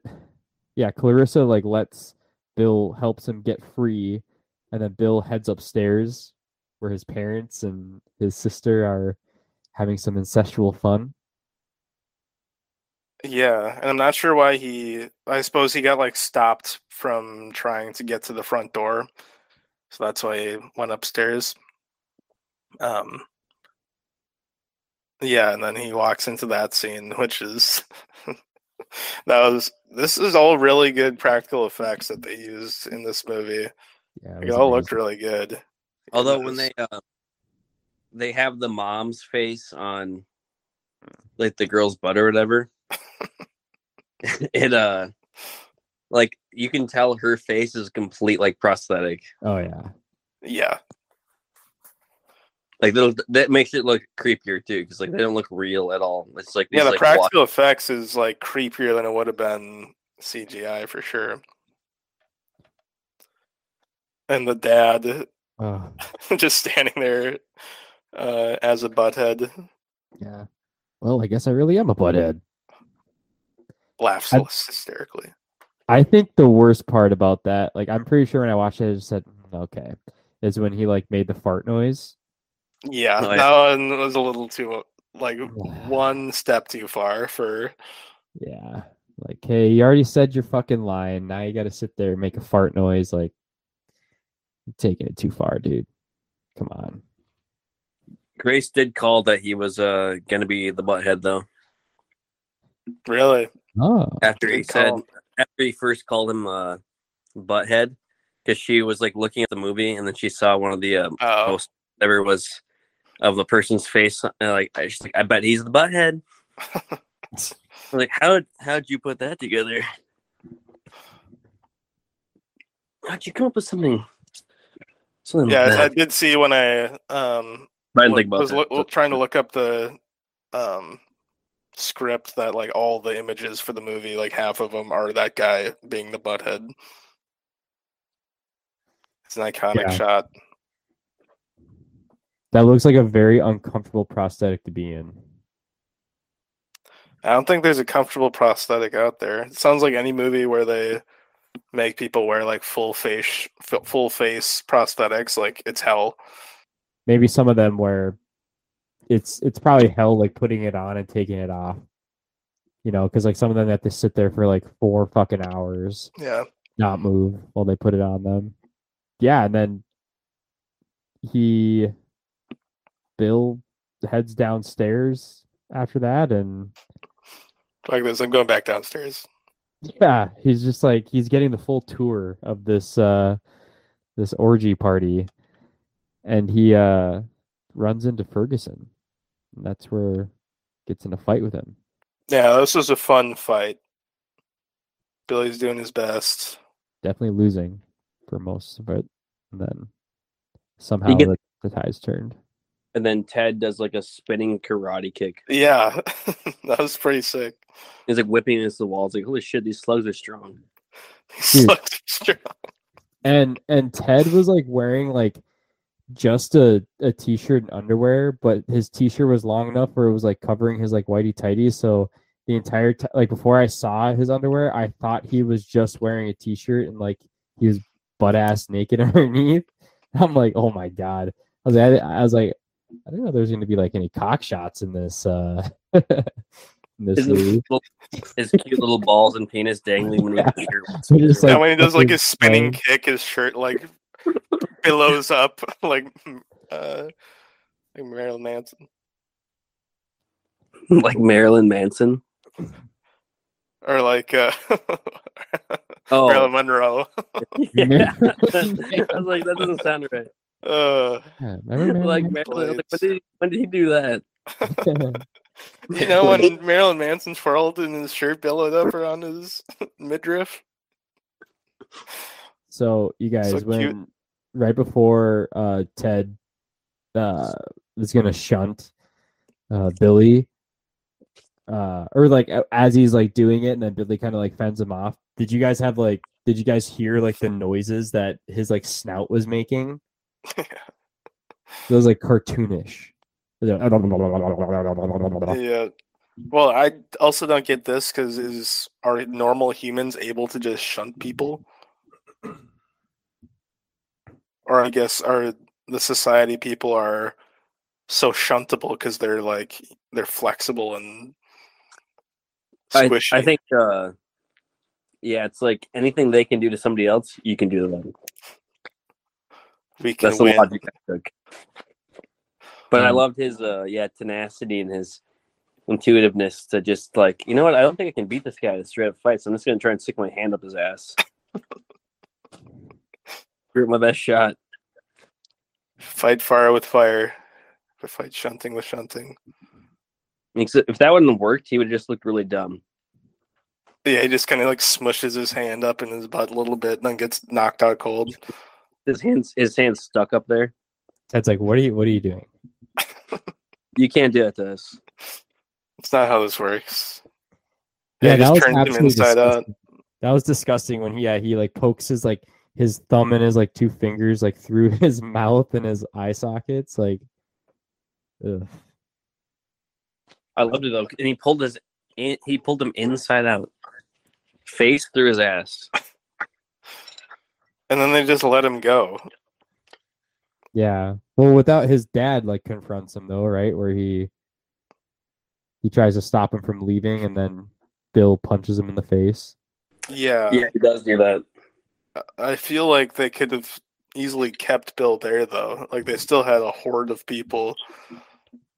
They were scared of him shunting them. The ending was very confusing to me because like yeah, they just let him they let him and Milo and Clarissa leave and they just hop in Bill's Jeep and ride off into the sunset.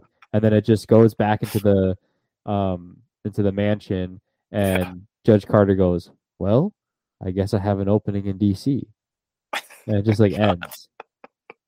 It was just very like abrupt, I feel like. Yeah, I feel like they had to they probably had some other idea for like a great escape or something. But they just had to like cut it out and be like they just let him leave. They're impressed that he shunted the guy. Well, and uh, Milo did have a gun trained on everybody. Oh, yeah, I forgot about that. He was in the fucking The cop cops. Old fashioned shunting. I am not sure if they can die from a bullet though. So I don't know how scared they would have been of that. That Yeah. part I cannot speak on. Like worms have six hearts. Kill one, the others guys thrive. Well, fellas, um, that's society. What what what do you guys think? If you were to give it like a rating out of out of ten, like what ten uh Them being the best. ten shunts? Ten shunts being the best. Um, Yeah, ten being the I best. would I would give it um six shunts out of ten. Gotcha. Would you recommend it? Uh, I can't think of like a single person in real life I would be able to recommend. To. hey, by the way, you should. Yeah, uh, I'd probably should- only have you guys to recommend this to. Yeah, because anybody else like you're lucky if they see like Inception or something. Like saw this weird movie. You'd be lucky if you get that guy to watch Inception. yeah. honestly, I would feel probably uncomfortable recommending a movie like this because in Yeah. case they actually watch it and they came back like over the weekend, like the fuck did you make me? I watch watched that with my entire family and all my children and grandchildren, and now my kids want to shunt with me. That's fucked up. I used to have it to myself. You have to be able to watch the movies from a different uh, level than just like purely like just like watching this entertaining thing. You have to like be able to watching it for enjoyment of it like being bad. And some people just can't do that. Yeah. You know who Yeah. I'd recommend this movie to? Who's that? Elon Musk. Why? He would definitely find a lot of hidden hidden meanings that we didn't see. He's deep. Yeah. I just want to show him that he can be shunted too. Oh, you're like saying this is a warning to you. Yeah. Like, I'm just gonna text him to watch it and say, also, I'm Billy, you're Ted. you should Just go. leave it at that for him to watch it. tweet at him. Hey, buddy, I've got three fingers. One for your mouth, two for your eyes. Now watch Society. and then you like link to the movie. Oh, okay, Keller. Whatever watch you it. say. This was fun. Here's the one, one point two million more dollars, like your da- daily allowance. Your daily recommendations for movies are perfect for me. Um, Um, as far as a rating, I would go. Well, I'm rating it kind of based on just like campy, fun, fun horror movies, not just like the whole genre. Because it's just a, pr- it's a pretty objectively not great movie. Yeah. But I had a lot of fun watching it. I'd put it, I'd put it at uh, on the campy scale, seven point five shunts. nice. I'd probably rewatch it eventually. Yeah. Uh, not a completely terrible movie, and yeah, if you're just judging it, like you can't just judge it just as like a general film. Like you have to look at it for like what it is and being pretty campy horror. So I I don't know, I'd probably give it like a like a five and a half or a six shunts. I would not recommend this. Uh, I would not feel I wouldn't comfortable. recommend it. Yeah. I would not feel comfortable recommending this to uh to, to anyone. Um It's your worst enemy. So just based on the ending being kind of I guess like abrupt and confusing, if you were to if if you were to rewrite the ending, how would you two have ended this movie? Uh, if I were to rewrite the ending, I think it would have been the the mom that was always pulling hair and coughing up like hairballs. She would have.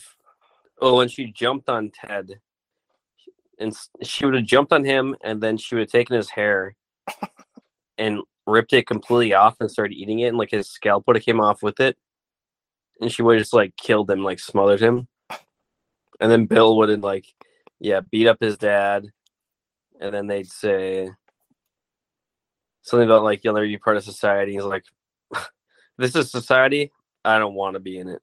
And then he uh, would leave with the hot slug girl and his uh, buddy, and his buddy would shoot a, a bullet straight to the judge's head. It would go through the cigar and then out the guy's neck. Jesus. Good shot. It'd be like the most like money they spent in the movie was like on that one shot. It's like slow motion, like uh, it's like movie yeah, it looks like a, seven. a modern movie. curve the bullet.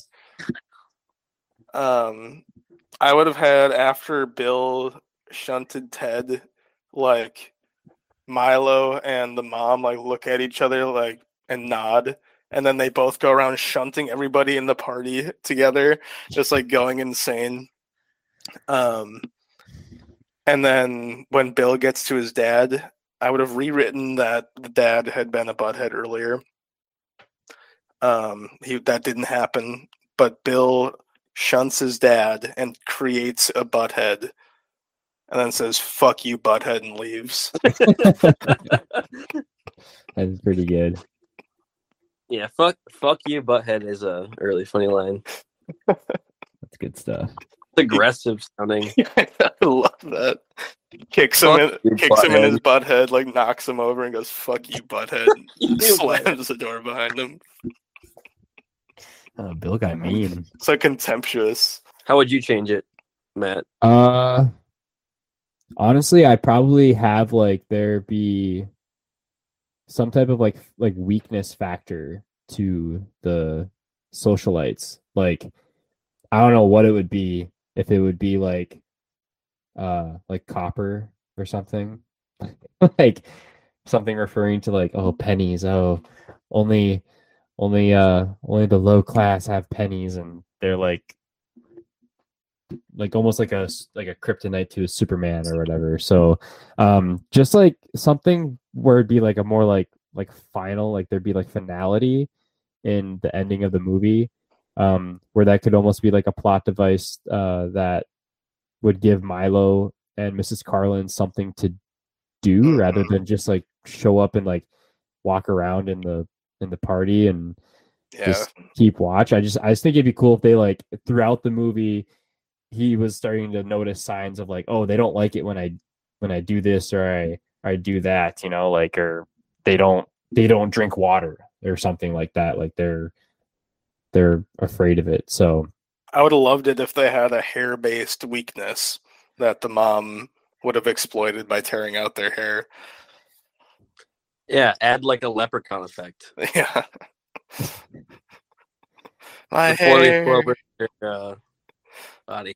yeah, I don't know. Start It would be it'd be a heavy task to have to rewrite all of that. So that's why I don't have a lot of specifics, but I'd I'd probably try to shoehorn something like that into the uh into the movie to give it a little bit more I guess uh sense. I- think you definitely would have to, if you're going to involve that mom in the movie, you have to give at least some backstory or any explanation for what she's doing in the movie. It almost makes it better though that she's just like this unexplained like thing that they all think is like a normal part of their lives and Milo's just accepting her for what she is. But yeah, that did definitely make it funnier. She does things that I don't like. Yeah, so that's probably uh what I change. But um yeah, that's uh that's 1989's uh society. That was uh whew quite quite a breakdown of that film. Yeah, we went ham on that. Any Have final fun. thoughts, gentlemen? I had a good time with you uh, fellas tonight. I'm looking forward to the next one. Yeah, I was pleasantly surprised by it. Had a good time watching, and uh, I think I liked that it wasn't so much like a horror movie and more of a psychological horror thriller. Yeah, that was a good Made you just like think more about what what's going on and what could be. A little bit of mystery. Instead of just a leprechaun running around. Yeah, I mean, I did like that one a lot too. They're both top of their class.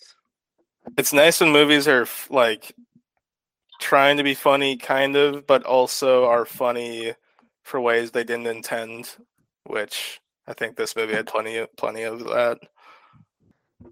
All right. Well, thanks for uh joining the episode, boys. And then till next time. Thanks, Ram. See ya.